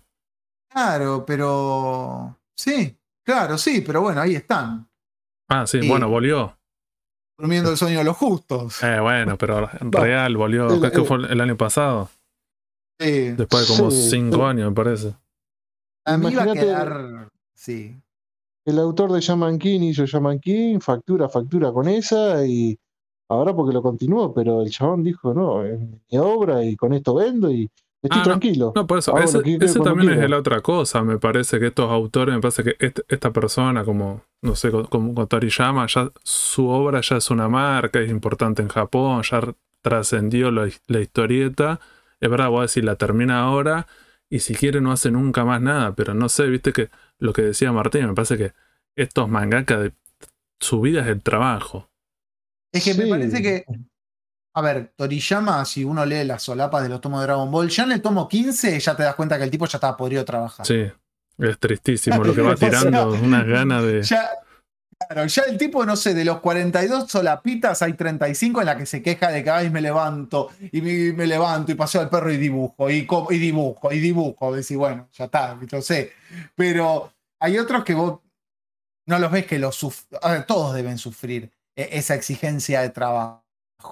Pero a Oda en algún punto todavía evidentemente todavía le divierte porque si no, no, no, no. Y también hay, hay personas que son adictas al trabajo y que no sabrían qué hacer. Yo creo que todos más o menos leímos Bakuman y entendimos Sí. ahí cabalmente Sí, sí. lo exigido que es el trabajo de mangaka. ¿Y en quién estaba basado el personaje del pibe este, el rival de ellos, como el, el pendejo, el, el, el- el más talentoso? Estaba basado en Oda, supuestamente. ¿En Que ya de por sí igual, sí, sí, dice que estaba basado en Oda por el talento y de, de cómo se enroscaba el chabón y todo. Por más que a Oda lo mencionan mucho en Bakuman, pero se dice que, que estaba basado en Oda. El, el- no me sale el nombre, el, el loco Sí, este medio sí, el, cuervo. pi- el pibito, que es como la superestrella. Sí, sí. Pero, mm, pero bueno, yo creo que, que volviendo a la pregunta, ojalá que no, pero, pero me parecería comprensible termine siendo como la obra de su vida y, y- y me parece que yo creo que cuando One Piece termine, ser realmente poner en perspectiva una obra que, que- que no, no va a haber nunca más una cosa como One Piece. Es tan, tan fuera de, de cualquier tipo de, Sí. Igual, No, estaría, bueno, estaría bueno también eh, ver qué otras cosas puede hacer Oda, porque Oda sal- salió con One Piece, la pegó y es One Piece. O voy a Toriyama, vino con Claro. Doctor Slump, otras series más, pero eh, ponele, creo que Oda seguramente habrá hecho otros one shot antes, o una historia cortita, pero es One Piece con la que arrancó allá en el 97, ¿no? En 97. Sí, pero si uno lee, vos lees, si lees Wanted, no sé qui- quiénes la habrán leído, que es todas las historias cortas de Oda, pre-One Piece, vos hay, no sé cuántas historias hay, creo que hay siete u ocho, y de esas siete u ocho hay por lo menos cinco que vos decís, acá podés continuarla. El tipo te establece como ya la, la- la base de historias que decís, acá podés continuarlo. Igual para mí adentro de One Piece, él hizo tantas cosas distintas. Claro, pero yo lo- a lo que voy, Martín, yo a lo que voy, Martín, es viste el, el tema de, de- de separarse, hacer otra cosa distinta a One Piece. Es decir, hacer otro Claro. personaje, otra historia, otra creación. Porque vos, a ver, ve- lo ven, yo lo, Una lo- comedia romántica escolar. Ponele, a ver qué otras cosas, porque sería interesante ver qué otras cosas Sí, chido. pero lo que había comentado hace un rato Martín, digo, ¿cuántos mangakas tenés del, del presente, los últimos años, que después de hacer una obra de este estilo hayan podido hacer otra cosa? Claro. ¿A, a quién le fue bien? Fíjate el de, el de Naruto. Samurai- o, o- Samurai como- ocho, ¿cómo era? Sí. Bueno, pero no, eh, no sé si la Bata, leía, porque ¿no? Bata eh, tiene varias. Pero... Eso es algo muy del manga, ¿vieron? Sí. No hay muchos autores o autoras que tengan muchas obras. Es como que siempre terminan como consagrados a una obra y no hay mucho. O sea, en serio, que tengan varias. De nuevo, para mí, Rumiko es una de las pocas excepciones. Después, yo qué sé. Bueno, y no Claro. pero Ocu, Eh. Ocu lo sacás de Gantz y no venden tanto sus otras obras. no, Pero- pero, la gente es como que. O bueno, o como el de Detective Conan, que hace es la misma, creo que es la misma camada de, Eh, el- es la misma camada Sí. de Oda, porque creo que hace el- están desde la misma época dibujando lo mismo Sí, sí, sí. Y- y la siguen rompiendo. Es uno de los mangas más vendidos en Japón. Pero bueno. Sí. No, yo no, no lo veo al autor dibujando otra cosa distinta a Conan. No sé, porque creo que. Y no tiene miras de terminar, ¿eh? Creo que va a seguir siendo la obra de su vida. Igual es un golazo. Corre en carrera a ver cuál termina primero. One Piece o. Sí. pero si es la No, de tu pero- vida, ¿qué haces? miren, ¿Por qué te vas a jubilar? Es medio, ¿viste? Pero miren Otomo. Otomo, al día de hoy, hubo un momento que digo, nunca más va a escapar de la sombra de Akira en su vida. Es que Otomo no sé qué tanto, digamos, también. Imagino la cantidad de tiempo que le tomaría a Otomo hacer una página de Akira. Pero. Pero llega un momento que vuelca tanto, tanto, todo el caudal creativo se les va en una obra que después decís. Me imagino que debe ser muy difícil sentarse y decir, bueno, porque aparte tenés al público esperando a ver qué haces ahora, ¿viste? Y la expectativa debe ser agobiante. Creo- Eh, no como todos- autor, como Sí, No autor. todos no. son Inoue. No, yo creo, claro. creo que con Otomo lo que hizo es que en un momento cuando se fue a la animación, que él lo dice, como diciendo, bueno, me parece me quedó chico el tema del manga y este medio y necesitaba estas nuevas ideas, publicarla en otro tipo de medio y, y me parece que ahí trascendió como autor, que vos decís, no hay muchos que pueden hacer eso. Bueno, pero ponele también, pienso en Hideaki Anno y Evangelion. Hideaki Anno quiso probar otras cosas, está Ah. bien, no es un mangaka en términos de que no es. O sea, es un tipo que, Claro. que- que está en otra plataforma, pero te come tu propia obra. Y llega un momento que decís, bueno, empiezo a probar variantes, otros caminos, otras. Pero, pero te come tu, tu, tu propia obra. Es como George Lucas con Star Wars, digamos, ¿no? No, y que podés volver, y que podés volver a esa obra, a sacarle algo más y sabés que va a tener una respuesta de la gente. Que eso debe ser también frustrante, porque vos sabés que el público está esperando que vuelvas a esa obra. También debe ser como. Sí, debe ser muy frustrante. Decir, bueno, otra vez. O sea, tengo otra vez, tengo que hacer algo Evangelion. Sí, bueno, buscas caminos, por ahí lo haces con entusiasmo, pero eh, ser molesto por ahí ver que cuando querés hacer otra cosa el público no te da tanta bola que cuando volvés. a- Bueno, de nuevo, Toriyama sigue de alguna manera vinculado a Dragon Ball. Bueno, pero siempre hay un Toyotaro, boludo. Siempre. Ah, salvándote las papas. No, bueno, y ahí tenés el caso ese, que vos decís, bueno, el autor que no sé tan, sería como con su obra no sé tan comprometido está con ese legado, porque con Toriyama con Dragon Ball les dijo, bueno, ¿dónde tengo que firmar? Y hagan lo que quieran, porque vos ves esas continuaciones y es como medio complicado. Fede, pero loco, está desde el 85. ¿Cuántos años tiene? No es tan viejo, pero ya son más de. Pará, estamos. Casi, sí, más de 40 años, boludo. Sí, tiene quiere 60 y pico. No está quiere ver más a Goku, no quiere ver más a Gohan ni ninguno de sus personajes. Hagan lo que quieran. Sí, pero yo digo la, la- el- el- la creación, o sea, Dragon Ball en el 85. O sea, imagínate la, la tracalada de décadas. Ya, el loco ya está re podrido. Está firmo y- podrido, obvio. Ya no quiere saber más Está- nada. Quiere Por eso, por eso le quería preguntar a, a Martín si estaba preparado psicológicamente para este final. Digo, ¿cómo lo estás, cómo te estás preparando? Digo, no falta tanto. Lo vas a ver, lo vas a vivir. Espera, ¿para qué final? One Piece. para de One Piece. Porque que yo no sé si lo voy a ver. Ah, ¿Cuántos años tenés? ¿No No tenés sé si- cuarenta y pico? 41, pero Tenés yo, 40. ni- Vos pero decís yo no que- pongo, no pongo las manos en el fuego, digo. Bueno, Oda es un tipo joven, Oda debe tener 50 y penitas. Eh, Nació la- dibujando. Claro. Martín, Martín, ¿estás preparado para un Super One Piece Hero? Super, super giro. Pues, todo es posible, ¿eh? Todo es posible. Eh, obvio. Ni hablar. Igual me parece que es más, en, en líneas generales, más allá de que si bien hay 8000 cosas de One Piece, me parece que él es más cuidadoso o está más atento a, a las cosas satelitales. Digo, en los videojuegos y en las películas tiene una injerencia Oda. Sí. Toriyama, todo dice historia de Toriyama. Eso es totalmente Sí. incomprobable. Viste Sí. que ahora sale live action y bueno, Ichiro, Ah, bueno, aparte sí. que, ¿Qué aparte que está remetido, pará, pará, pero aparte que está remetido con el manga. Sí, él también está muy influyente en el anime porque está controlando que todo el anime sea, digamos, fiel al manga. Y a su vez está loco recontrametido en el live action porque designó los personajes que él quería, digamos, los, los actores, ¿no? Eh, quiso que sean de di- diferentes países. Eh, el Luffy creo que es el pibito este de México, es latino. Y que actúa re bien. Yo ya me vi un par de películas, está, actúa muy bien el pibito, el pendejito. Eh, y yo, ¿qué otro autor? Como por ejemplo, hicieron masacre con Shingeki no Kyojin, que encima es japonesa, el live action es japonés, lo hicieron bosta. Dragon Ball ya hablé, porque Evolution creo que Fede no va a volver al cine a verlo. Eh, Pero historia original de Toriyama. Pero vos fíjate que eh, acá eh, están todos, digamos, con, con la pregunta en la cabeza de la, la- la ansiedad de ver si realmente va a estar buena. Porque Kobo- con Cobo Vivo ni hablemos tampoco. Pero eh, la de One Piece, yo le tengo fe. Desde, desde acá de mi posición, de que no ser fanático, nada, yo le tengo fe. Porque no sé, siento que el, el autor al estar muy metido, al estar muy metido en, en la producción, el tema de la- las ideas, los guiones. Y es distinto, es como un acercamiento más a su obra original. Sí, Yo le tengo que- fe. Dijeron que lo de One Piece no va a ser como una adaptación fiel ni nada por el estilo, va a ser contar una historia con los mismos personajes.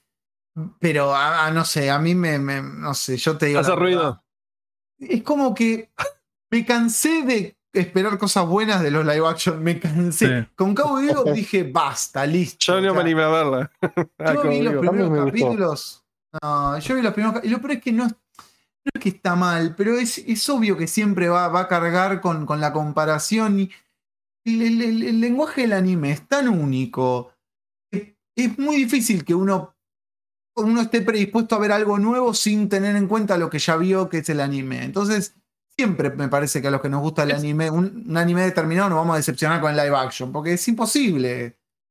Ahora, eh, lo que decías vos, yo no, yo no vi, no vi One- eh, completo One Piece, creo que vi 108 episodios. Igual los es primeros 108, 108. episodios, pues sí, No, él, no, no qué locura. terminaste ni Arabasta. Bueno, igual es bueno, una locura escucha, eso. Igual, ves 100 este, episodios de una serie es como que no viste ni la mitad, qué locura, ¿no?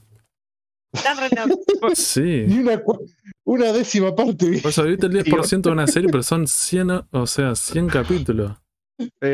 Y, y no leí el manga tampoco, pero yo me pregunto, porque, a ver, ustedes que están más, llevan al día el manga, el anime, ¿hay relleno en One Piece? Porque me imagino que Ichiro está constantemente dibujando, eh, pero tiene que haber un punto que el anime, Sí. digamos, lo llega a alcanzar al manga. Eh, me imagino que algún relleno tiene que tener. Relleno original, poco. eh, relleno en escenas, muchísimo. Y mucho más a partir de Arabasta. A partir del 130 y algo.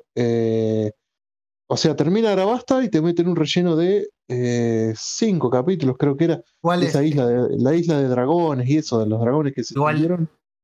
poco, eh, para la cantidad de capítulos que son. Sí, Es poquísimo el relleno. sí. Podría ser, digo, teniendo en cuenta si comparamos, yo que sé, con Dragon Ball, One Piece, de los mil treinta y pico capítulos que van, ¿cuánto? No llegan, creo, ni a los 40, 50 capítulos el relleno. Entonces Chiroda no porque- para, es un tipo que no para, o sea, me imagino que no desde tomar vacaciones. Creo que la otra vez sí, yo leí en un par de páginas que, eh, que decían que Chiroda se tomó una semana, que creo de Para vacaciones. cerrar dos arco. Las dos, dos semanas y que él quería ir a África a ver la filmación, que este que el otro, para y al final no pudo. Que El no loco- es, no es vacaciones eso. Hizo Sí. tomarse un descansito, y decir, un- un- unas dos semanas, y todos los fanáticos le saltaron. O sea, Con primero le 20 saltaron la años. yugular, boludo. Diciendo, no, no vas a dejar tu obra. Y yo, loco, son dos semanas, no se tan en. Dios, Tiene, después de 25 años, una locura. hijo de puta. tiene 47 años, cuando estábamos preguntando la edad. 47, cada joven.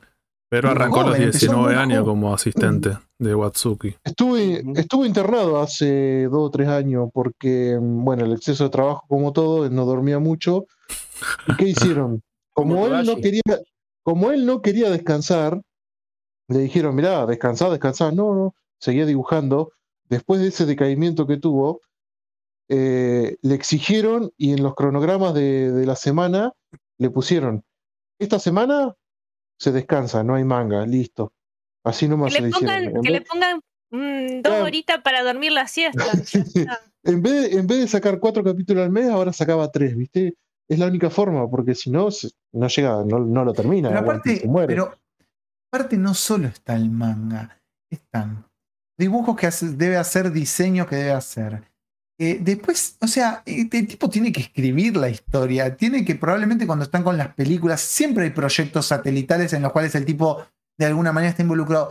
Yo no entiendo cómo, nada, cómo, de dónde sacan el tiempo, realmente, es como...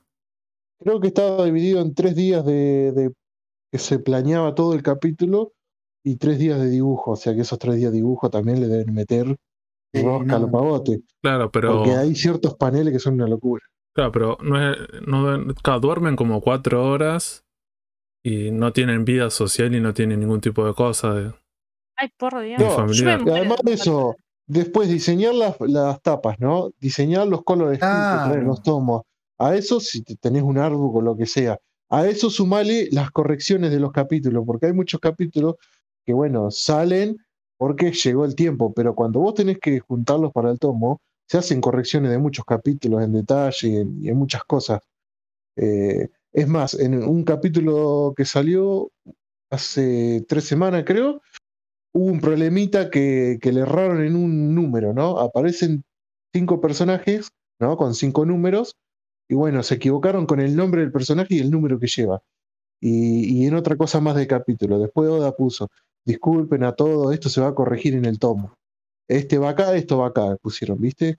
Pero imagínate a, a 2000 y que esos detalles se le escapan, que deben ser los asistentes, o seguro que él también puede ser también. Sí, Pero bueno, es- que después todo eso corregirlo en los tomos.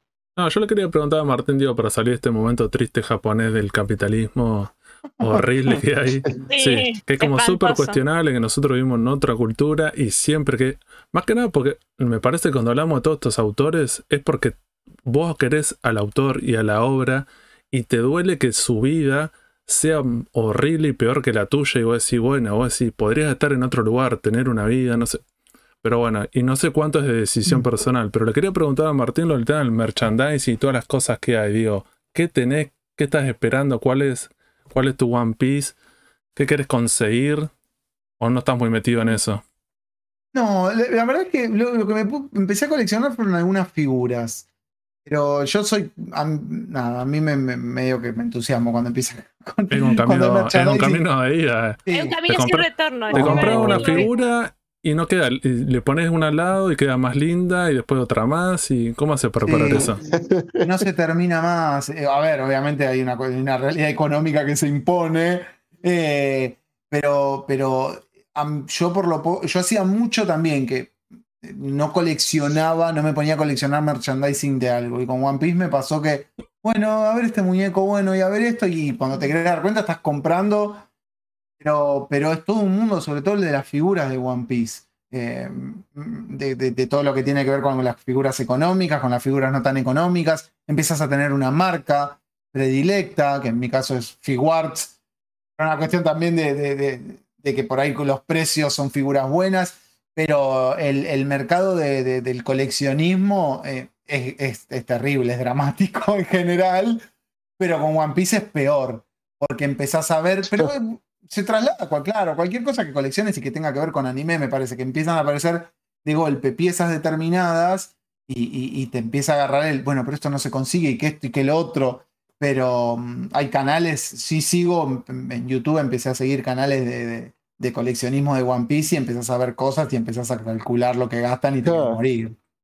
Porque Sí. vos decís, no, no, voy a comprar personajes. Bueno, One Piece tiene más de 1300 personajes, ¿no? Actualmente. Pero no, no solo eso, sino que vos decís, bueno, me compré un Luffy, me compré un Zoro, me compré un Lau. Pero después decís, mirá, justo acá está la escena de Luffy haciendo Bueno. esto. Acá está la escena de Shanks poniéndole el sombrero a Luffy. Acá está la escena, no solamente son figuras, sino escenas de dos o tres figuras juntas. O sea, es inmensa la cantidad de Pero- merchandising. Sí. Ponele, Go- Goku en Dragon Ball, ¿cuántos vestuarios tiene? Tres, cuatro. Uniforme Sí. tradicional, cuando Sí, llega sí, de. Shadrat, salitas, no mucho más.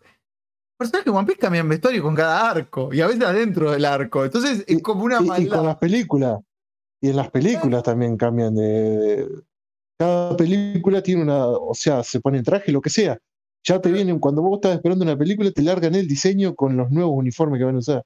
El otro día yo me encargué que me llegó al toque, por suerte, para mi, mi ansiedad, un Luffy con la. que a mí me gusta mucho la radio, yo hago radio. Hacen un Luffy con una remera que tiene un micrófono de radio con un sombrero. Dale, hijo de puta. Ese es de la película, de la nueva película. claro, y, y como que terminás estando rehén de a ver qué sacan y qué no, y qué esto y qué lo otro. Pero, pero en One Piece. Sombrero es nuevo. eh, es un tal sombrero es cual. nuevo. Tal- que tal cual. Es que, y esto, esto que decían recién, empezás a tener tu Luffy favorito con, el, Sí. con un vestuario determinado, porque apareció de tal manera, y no la terminás más. Y es como. Y con un sombrero arriba del sombrero también. Sabe usar en diferentes cosas.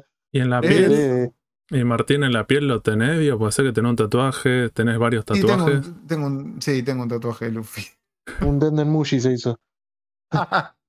Uno solo, que- digo, ¿qué vas a hacer? ¿Te, te gustaría tener otro más? Digo, ah, sí, por ahí algo más me haga.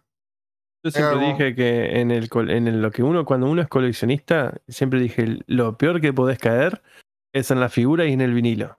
Yo creo que son es, Ah, es bueno, el sí. peor veneno porque se te va la plata, pero yo mirá que yo colecciono cosas, colecciono mangas, discos, videojuegos viejos, consola, pero eh, tengo amigos que coleccionan, por ejemplo, vinilo y, las figuras, lo- los, gallapón, figuras, digamos, de, lo- de los personajes de anime. Loco, y me muestran un personajecito, digamos, chiquitito, o sea, digamos, como lo de los huevos Kinder, y estamos hablando de, de más de cuatro cifras, boludo, decir, para un poco, o sea, muy, muy zarpado lo que sale hoy en día, lo que cotiza el Ah, tema del el- coleccionismo de, de, de la figura. vinilo para mí es. Yo me he acercado y con vinilo, el no, no. del vinilo y es, es- es- eh, ahí sí que decís, no, no, no puedo porque realmente necesitas tener mucha plata o conocer mucho y comprar, estamos en usados. A mí déjame vinilo- con el compact vinilo- disc. Sí, no, el vinilo, es, el vinilo es- es- para mí es como el, el peor rubro en términos de lo que gastás y de cómo te empezás a entusiasmar y de cómo lo que es buscar ese disco de tal edición con tal tapa y para mí es como el, el- el- es terrible el vinilo. Ah, y el video, el- ahora el videojuego ni te cuento. Es otro, es otro que también es, es impresionante lo que se disparan los precios y voy a empezar a, a cosas que quiero comprarme y a empezar a vender. Así que voy a pasar el chivo por acá, voy a empezar a vender videojuegos viejos, consola, que quiera. Ya saben, me escriben. Ya saben, Sarino Valentino o Archivista Video, eh, búsquenlo en cualquiera de sus dos redes sociales. Che, Martín, Ah, ¿te perdón. gustan los Denden Mushi? Eh, o sea, ¿te gustaría comprar los Denden Mushi? A mí me encantan, yo me gustaría tener. Son lindos. Porque- Ahora hay un la- Por- para el que no sabe, ¿no? Ailén, Sarino, los Denden Mushi son la forma de comunicarse que tienen en, en el One Piece. Son como teléfonos, pero caracoles, ¿no? Entonces, si vos tenés un caracol, el caracol toma tu forma. Si vos usas un gorro, lentes, lo que sea, el caracol toma esa forma. O sea que entonces vos te das cuenta que, qué sé yo, este es el caracol de Doflamingo, tiene la sonrisa de Doflamingo con los lentes de Doflamingo. Este es el de Luffy porque tiene un sombrero de paja. Este es el de Lau porque tiene el, el- el gorro este como el de Yamiro Quay. ¿Pero que te venden te- un te da- caracol? No, es un caracol. Es un caracol. Es un teléfono caracol, ¿entendés? Es la forma de caracol, pero en, en el caparazón tiene el coso de teléfono. Y vos apretás un Sí, vos apretás arriba. Sí, se pone en la forma de avatar. Sí. Igual le apretás el es como un botoncito. Funko Pop. Es como un Funko Pop Claro. con Y- distinto. Y tiene un sonido muy bueno que dice. "Bre, bre, bre, bre, bre, bre, bre, bre, Ay, Dios bre, bre". mío. Es el ringtone. Es el ringtone, es buenísimo. Y vos atendés, Moshi Oh. Moshi, le decís, ¿viste? Bre, bre, bre. Ay, Es buenísimo. Me muero. Ahora te voy a pasar la imagen. nada. Ay, Dios. ¿Qué, qué ibas a decir, Ailén? Eh, no. Perdón, no, yo quería hacer una pregunta eh, eh, respecto de esto que decía Martín de la, com- la complejidad y, y, digamos, y todo lo que le pone eh, el autor a One Piece. Si él recuerda o él puede, digamos, este, a ver, eh, comparar, no sé si comparar es la palabra, pero si no, digamos, poner al mismo nivel o acercarse por lo menos este, que haya un manga o un anime parecido a One Piece, o que se puede recomendar, digamos, en el sentido de eh, del nivel, de la calidad. o ¿Estás, si es estás al día con. One Piece? ¿Qué, otra cosa puedes consumir? No, Algo claro. así.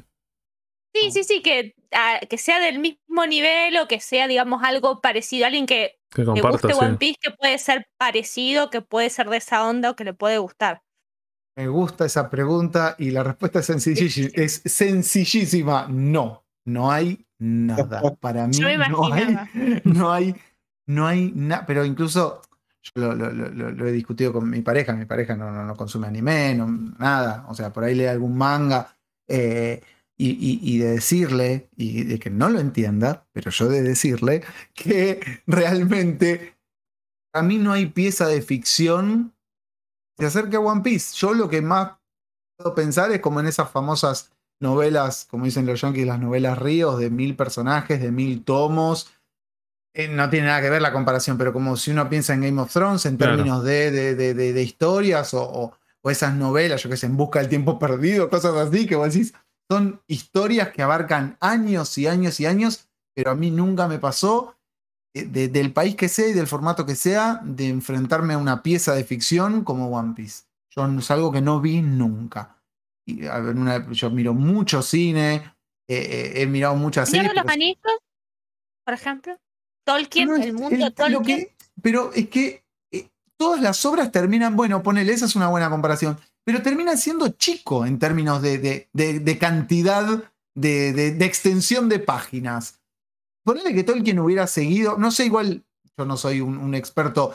¿Cuántos años le tomó a Tolkien? Bueno, también ahí tenés un tipo que dedicó, entregó su vida prácticamente a una obra.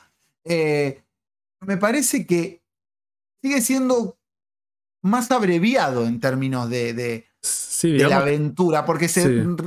posa en determinados momentos la acción. En, e- en extensión puede ser, pero yo creo que en complejidad. Sí, pero esta ley un poco más lineal, porque es como, viste, son un par de personajes que tienen que ir a un lugar y cruzan todo ese mundo, pero después como ese mundo está por- ahí, es como, es como un caminito.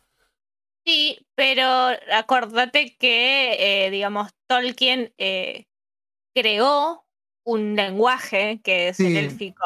O sea, creó un lenguaje que se puede hablar perfectamente. Bueno, Si dos personas aprenden, o sea, a nivel, comple- a nivel complejidad y a nivel historia me parece que es bastante profundo. Sí, enri- enriquecer de- es ese mundo. Sí, sí, tal- tal vez me Sí. parece una de las características que siempre se habla de One Piece, es que es esa construcción de ese mundo que parece que está vivo, porque tiene un montón de personajes, un montón de cosas, y tiene un nivel de complejidad como decir, bueno, no podés tener tantas cosas abiertas y tener, te, te genera como esa sensación.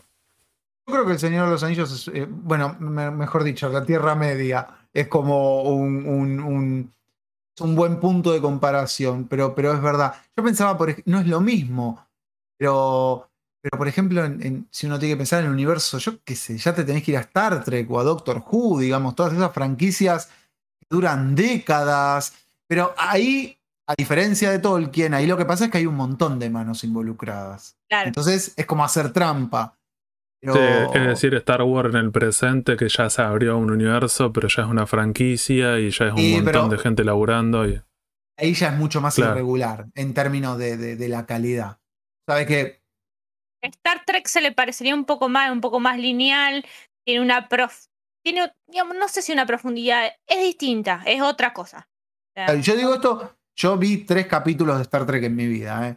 O sea, lo digo esto, no vi casi nada de Star Trek, pero me refiero a eso, claro, a mundos que están desarrollados a lo largo de años, eh, digamos, que tienen como cierta coherencia y demás, pero pienso, pero me parece que Tolkien es mucho más cercano. No porque se parezcan, pero sí en términos de, bueno, un autor consagrado a una obra que elaboró y que creó y que trabajó con una profundidad y un esmero y un nivel de detalle que decís, bueno, pero es la obra de una persona. Y me parece que Tolkien sí está mucho más cercano a lo que, a lo que puede ser, yo qué sé, nuevo, Game of. Thrones.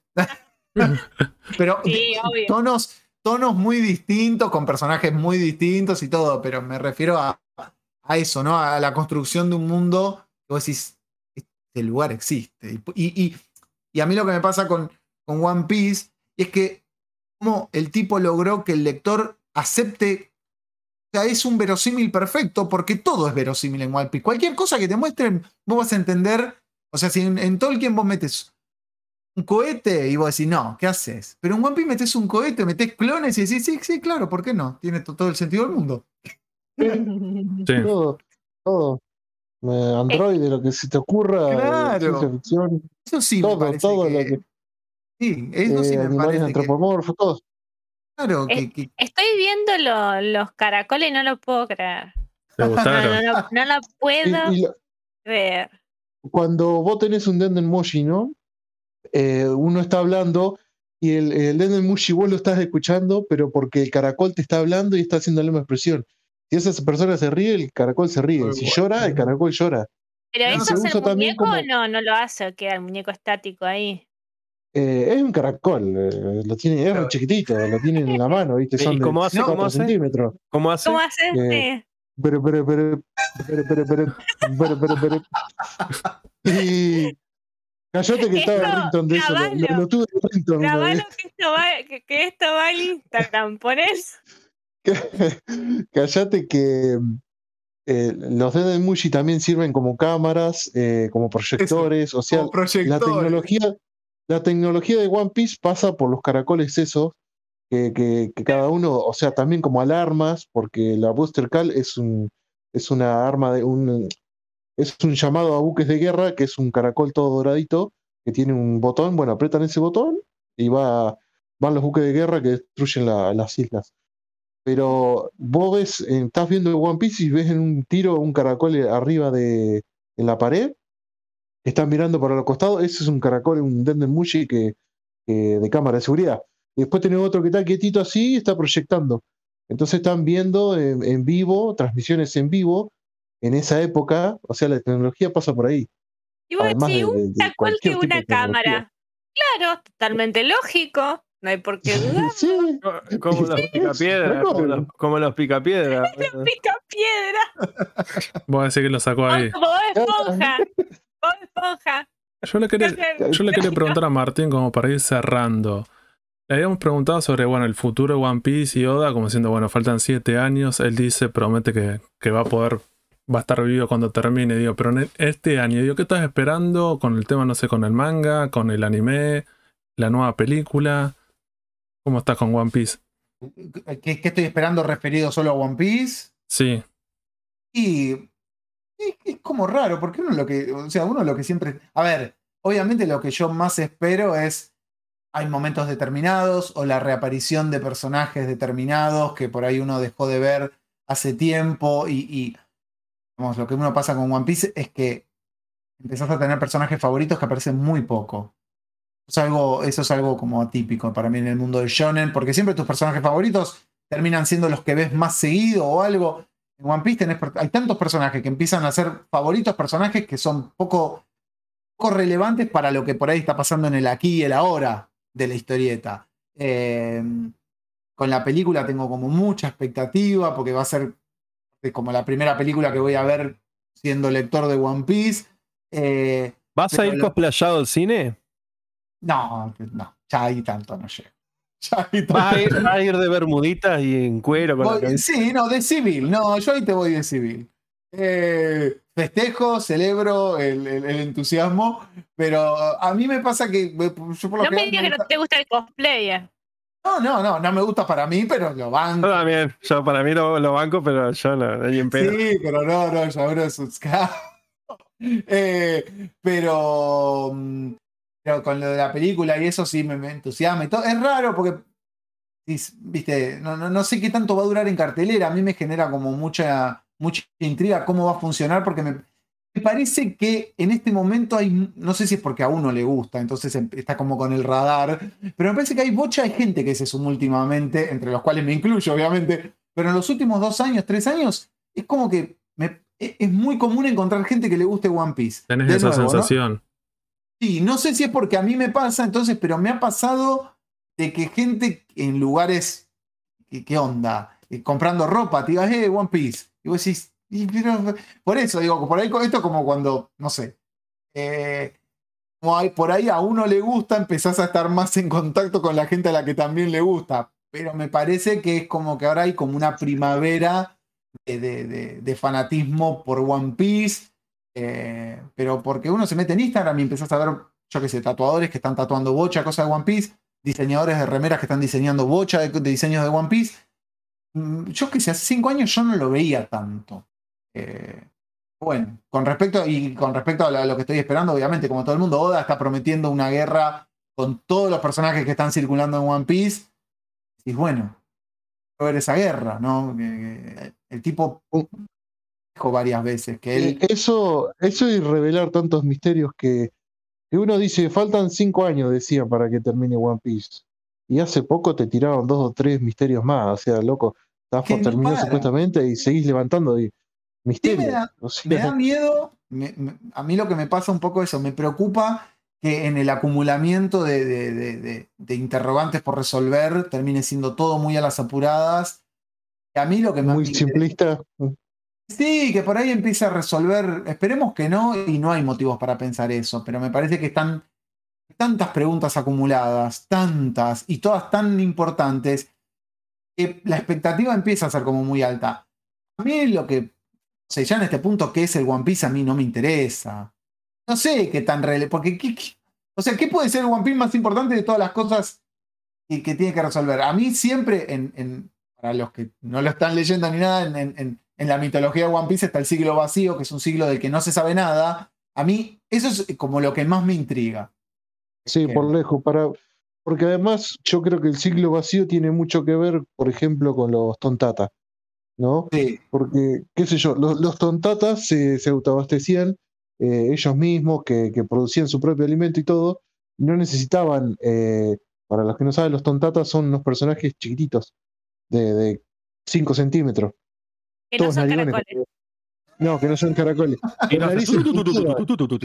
Con que no sirve para hablar por teléfono. Sí, ¿entendés? Que, o sea, que ellos se, eh, se- no, no, pas- no necesitaban eh, recorrer el mundo ni nada, porque tenían todo lo suyo, su alimento y todo, y para mí tuvo, que- pasó algo en el siglo vacío, que ellos tuvieron que salir de, de- de- de su lugar eh, y explorar un poco el mundo y se encontraron con los humanos, que los humanos los esclavizaron, lo- los cazaban, los vendían, los cazaban por diversión, ¿entendés? Lo- casi se extinguieron. Y, y todo porque en el siglo vacío ha pasado algo que cambió el mundo, porque también se dice que el, eh, todas las islas tienen un poder magnético diferente. Entonces, si vos tenés un, un no, un era, ¿cómo eran los, los Los cosos de piedra. eh, es- Sí, no, los cositos estos sí, para ir a las islas, para ir a, Ah, a las islas. Los, Brújulas los- esas, ¿cómo es? sí. Las brújulas esas, eh, cada, cada isla tiene un, una medición diferente de magnetismo. Entonces no es que si vos te acercaste a esta isla podés ir a la otra, porque el- la brújula te va a apuntar a esta. Entonces tenés que estar en esta y calibrarlo para ir a otra. Claro. Pero si fuiste a esa isla no podés ir a la que tenía a la derecha, sino vas a ir a la que está adelante. Entonces, para recorrer todo ese mar, tenés que pegarle varias vueltas y tomar diferentes caminos. No es que, que vos vas a donde querés, vos vas a donde te lleva la brújula. Y la brújula se mueve por eh, el magnetismo. que supuestamente algo pasó en el siglo vacío, que por eso están en esa forma la- las islas, el Red Line, viste, todo eso, y que, se, se desconstruyó el mundo y quedó como está ahora. El Calvem, que es una zona donde no hay viento, que, que no se puede navegar, que directamente el barco que entra ahí eh, queda ahí, no se mueve. Y ahí están los reyes marinos. Entonces, es todo un. Algo ha pasado en ese siglo vacío, una guerra, una explosión, un, como, qué sé yo, un poder grande que ha, ha de- desequilibrado todo el mundo como se lo conocía y quedó el mundo actual, digamos. Para mí por ese lado. A mí me parece que hay, hay, hay muchos interrogantes y el tipo eventualmente los va a tener que contestar. Yo creo que, que- que igual se va a tomar su tiempo, eh, pero a mí me daría miedo eso, ¿no? Que sobre el final, que no creo que pase, pero, que Pero- sobre el final empiece como a tachar de la lista. También me parece que parte del encanto puede ser que justamente no responder todo. A mí lo que me pasa de la obra es que básicamente espero que no se muera nadie de los que, de la gente, de los tipos que a mí me importan, de la gente que quiero, que todos lleguen vivos, que creo que va a pasar, porque es como una No. obra donde. Ninguna de las muertes, de las muertes que hubo hasta ahora, alguna te pegó, como si no, Sí, este, obvio, la ¿por qué me lo mataste? eh, perdón el, el spoiler, pero igual ya sabido, pero la, la muerte de No, ¿quién Ace se los oído? es. es Ah, esa te pegó. A mí Yo- me sorprendió muchísimo. yo sabía que se moría, eh, pero a mí es, es, es una. Pasa algo con One Piece, y es que todos lloramos. Los que vemos One Piece lloramos. No sé Todos. si- me- Llora- lloras por un barco, llorás por un pirata, Sí, bueno. llorás, llorás No. por un perro, llorás por una declaración de guerra que manda una bandera y una mujer llorando, ¿entendés? Eso, Sí, digamos. llorás Y, por- y yo en pocas muertes de personajes de ficción lloré, como lloré la de Ace, pero era, es- pero era, viste, como decís, dale, ¿por qué lo matás, la puta? Después me- parece que fue orden de, fue una idea del editor que le maten a, a- que maten a Ace. Em, pero, pero, y- y incluso todo lo que tiene que ver con, con, con el duelo del personaje es Oh, muy buenísimo. movilizante. Si alguno atravesó buenísimo. un duelo, es muy movilizante. Todo lo que, lo que- y el rol de Jinbe en ese duelo, y cómo Luffy dice, bueno, tenemos que vivir por los vivos y recordar a los muertos, pero digamos, mientras lloramos a los muertos, hay vivos que nos están esperando y que vamos a estar llorando todo el tiempo, digamos, dicho a grosso modo. Pero la muerte de Ace, la significancia, y, y, y, y- esto me parece interesante. Cuando a, a- a Luffy le matan a alguien que quiere, Luffy se apaga. No es que, Sí. no, sí, soy más fuerte, perdón por Goku y Freezer, pero no, te apagás. Te apagás porque hay, un, hay un, algo que te está pasando a un nivel emocional y no lo podés procesar. Y la Se muerte de bloqueó. Ace- claro, la muerte de Ace es cuando yo sabía que se estaba por acercar. Lo que yo me preguntaba es cómo va a reaccionar el personaje. Sí, ¿qué todo lo que transformación va a tener? Claro, pero- y, eso, eh, el, el meme Y se de- quedó ahí, se quedó ahí, se quedó en blanco. ahí, y vino a matarlo, y lo tuvo que salvar Jinbei, que Jinbei de paso salió herido, Luffy salió herido, después lo tuvo que salvar el Lau, eh, ¿entendés? Sí, para sí, para sí. salvarle la vida. O sea, el loco no se volvió, no, no, casi lo matan, porque le mataron a un ser querido, y después tampoco es que decir, uh, bueno, Luffy se recuperó todo, se va a volver muy fuerte. No, no, siguió siendo lo mismo, entrenó para que no le pase eso a, a las personas Claro, que y ahí quiere, vos te das cuenta pero- el, el motor del tipo que dice, yo no quiero ser el más fuerte porque quiero ser más, yo quiero ser más fuerte para proteger a la gente que quiero. Sí, Y ahí vos te das cuenta que en algún punto lo, de- lo del One Piece y todo es, es- es- no es- es- ya pasa a un segundo plano y es como una cosa, digamos, Y- de relleno. Ahí viene de vuelta lo de Kuro, de querer ser libre y para proteger esa libertad eh, tenés que ser fuerte. Y si no, y si sos rico, eh, para proteger esa riqueza tenés que ser fuerte. ¿entendés? Sí, Eh, y viene todo por ahí la fuerza, de, de proteger algo que uno quiere. Nada más, Eh, no por decir soy fuerte porque soy fuerte porque quiero pelear con los más fuertes. No, para eso está Goku. Claro, pero digo, pero, pero por eso digo, en Goku está bien y uno lo entiende porque es un personaje que está construido de una manera mucho más sencilla que Luffy. Goku, Goku va para adelante y va para adelante y no me importa nada y voy para adelante. Eh, Luffy es como un personaje que va para adelante pero se detiene, piensa y procesa mucho de lo que le va pasando. Eh, eh, Como- y, esto, perdón, digo, a mí esto es lo que me gustó también. Vos estás viendo un protagonista que entendés que está muy lejos de ser el más fuerte. Oh, Como le pasó en Shabondi cuando, cuando se enfrentó a un almirante, él ya pensando, después de todas las guerras, las peleas que había ganado, pensando que, que estaban en un nivel que uno también dice, mirá, los Mugiwara están acá arriba, ¿viste?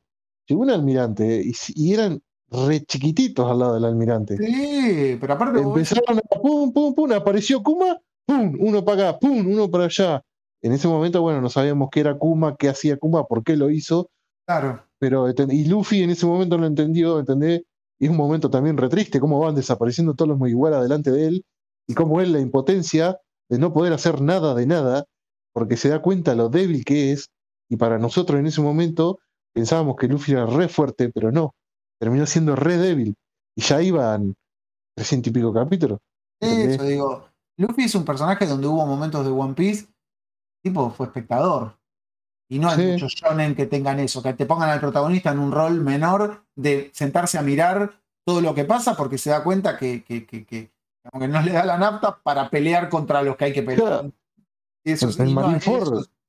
El. Marineford era de los más débiles, eh, quitando a, los, los- a los que son secundarios, pero era de los más débiles.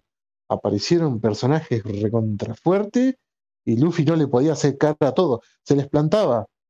Pero si era una pelea en serio, Luffy no ganaba a ninguno. No le ganaba No, ni almirante, no le ganaba a Shibukai, si no tenía ayuda, porque cada vez que se plantaba Luffy con alguien, esquivaba un ataque, algo, corría pumpa, venía alguien, tac, se plantaba y lo ayudaba. Entonces Luffy podía seguir para tratar de rescatar al hermano. Pero te das cuenta que en una, en una guerra lo débil que fue. Y esas son las cosas que al loco se le fueron metiendo en la cabeza. Como diciendo, Sí. no puedo seguir así. ¿Entendés? Por eso digo, me parece que One Piece es, realmente como un shonen que busca siempre como cierta vuelta de tuerca a, un modelo que ya más o menos todos conocemos, que ya sabemos cómo es, y, el tipo siguen pasando los años y le busca una vuelta de tuerca y le sigue buscando una vuelta. Y al día de hoy, uno, el último episodio del manga es como que mm, siguen pasando cosas y es como que no, no deja de sorprenderse. Nada, las ideas que tiene y cómo las va implementando y, y todo. El último capítulo también es como que vos decís, ¿y ahora?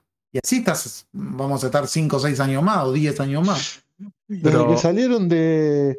Con los últimos sucesos de Wano, cuando salieron de Wano, cuando pasa Shanks, cuando se van los tres, eh, Kid, Lau y Luffy, con quién se encuentra Lau, lo que hace no. Luffy de- después, ¿entendés? Todas, todas esas cositas, ¿viste? ¿Qué pasa en el mundo cuando se encuentran Crocodile, Mihawk y Boogie? ¿Entendés? ¿Cómo cambia Boogie esa ideología de los, los marines ponen precio a la cabeza de los piratas? Bueno, ahora los piratas ponen precio a la cabeza de los marines, eh, que eso dio vuelta al mundo. Te muestran diciendo, Claro. mientras ustedes estuvieron en Wano, el mundo ahora es un despelote. Y justo Claro. cuando están yendo a la otra isla, se van enterando de qué es ese despelote que hay en el mundo. Causado por varios personajes que se van encontrando, sucesos, otras cosas que el gobierno quiere ocultar, como siempre.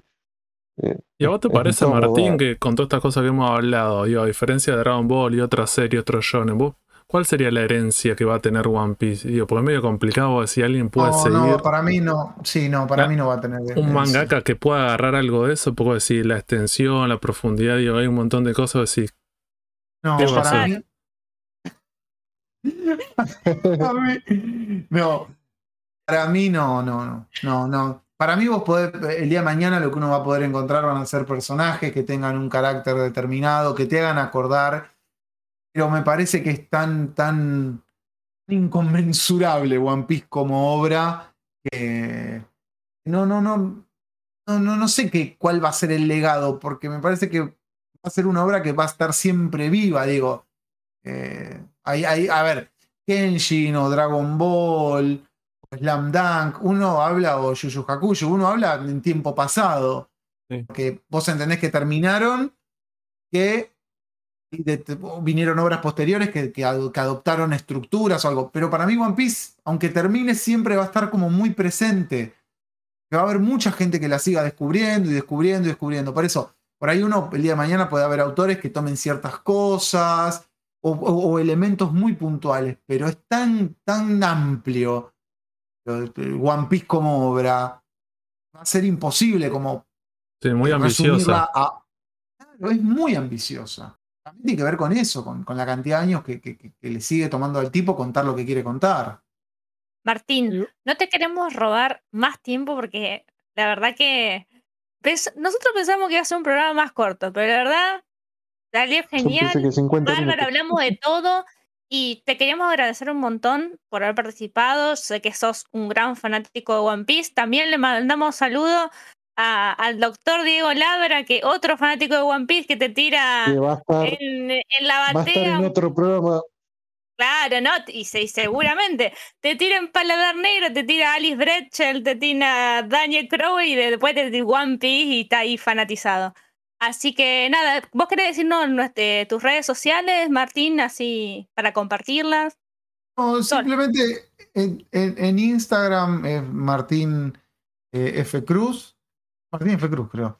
Bueno, creo que sí. Eh, y nada, el podcast de videojuegos retro también, eh, si lo pueden buscar o los que les interese, que es eh, arroba bits.alive2020. Y nada, agradecerles la invitación, el espacio y hablamos un montón. Y perdón, porque una vez se pone a hablar de One Piece y es como que si están afuera, me imagino que por A mí, me llamó, a, mí me, a mí me llamó la atención cuando Fede pregun- te preguntó a vos, Martín, pero bueno, esto lo que voy a hacer hincapié va a ser para todos los fanáticos de One Piece acá presentes en este canal. Eh, que lo vean ustedes a futuro, de acá a cinco años, la proyección de Ichiroda, todo bien. Pero hay algo que, por lo menos mi mejor amigo que es fanático, le da mucha ansiedad y bronca, y acá ninguno lo, lo dijo, es la brecha que hay en la edición del manga eh, acá nacional, o sea, Sí, la versión no. argentina, que no se termina más. O sea, es una brecha que... Y bueno, pero mi mejor amigo dice, loco, no se termina más. La brecha es caótica. No, es insoportable. Y ahí está la, Sí. la, la herencia maldita que nos dejaron, pero bueno. ¿Qué Pero sí, igual, La pesada herencia. Igual, es que, es- a ver, es una, es, una, es una pregunta, una observación que da para un debate, pero eh, la verdad es que, nada, obviamente Ibrea está como con mil títulos, con mil Sí, lanzamientos sí. y todo, pero me parece que, One- uh, a ver, uno desde afuera la ve re fácil, ¿no? Eh, pero, pero sí, es verdad que a mí me pasa que, que ahora entiendo que la editorial está metiéndole pata a la numeración vieja para alcanzar el tomo 42, 43, creo. cuaren- 41, 41. 21. Y, y ahí sí meterle pata, pero. Eh, que no fue culpa de ellos en realidad. Pero bueno, viste que es, es como agobiante para el fanático. Y el que quiere leer, a ver, yo lo estoy, lo estoy comprando y todo, y, y- y nada, querés, querés avanzar, querés llegar a Dres Rosa, Sí. querés avanzar en la cantidad de tomos, pero bueno, yo qué sé, paciencia. ¿qué son siete, siete tomitos más, cerramos la brecha y podemos continuar con el tomo 67 hasta el 104 que hay Y actualmente. ahora, ahora montón. en un lapso de 15 días van a sacar el 31 y el 32, o sea que hay interés por meterle, está bien. Me pero encanta bueno, cómo se autoengañan. Es tremendo. esto. Así son los tremendo. fanáticos de One Piece y el tiempo. Es súper relativo para, para los fanáticos de One Piece. Manejan Ibrea dijo: si nos quedan cinco años, de acá a cinco años nos ponemos al día, dijo Ibrea.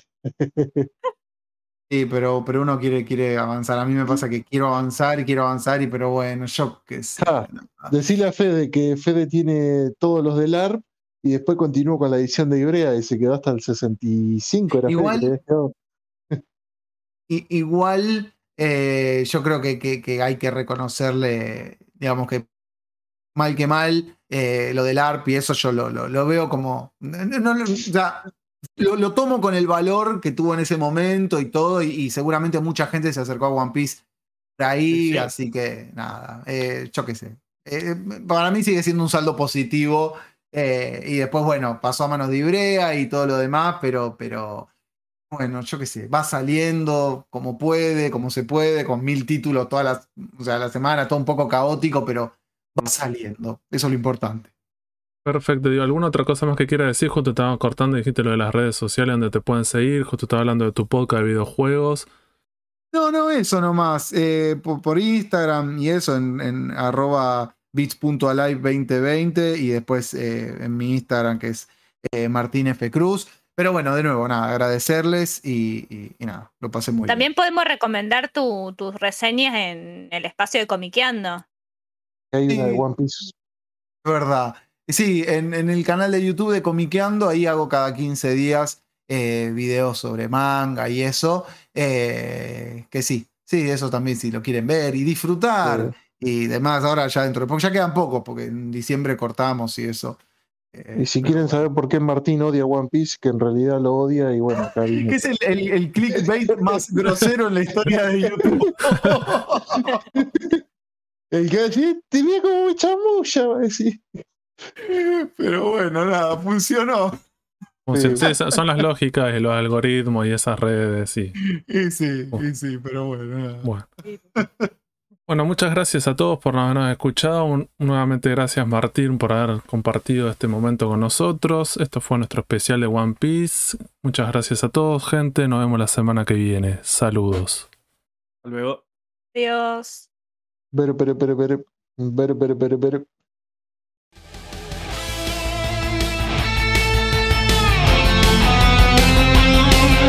Seguinos en Instagram y Facebook como el Sucucho Comiquero.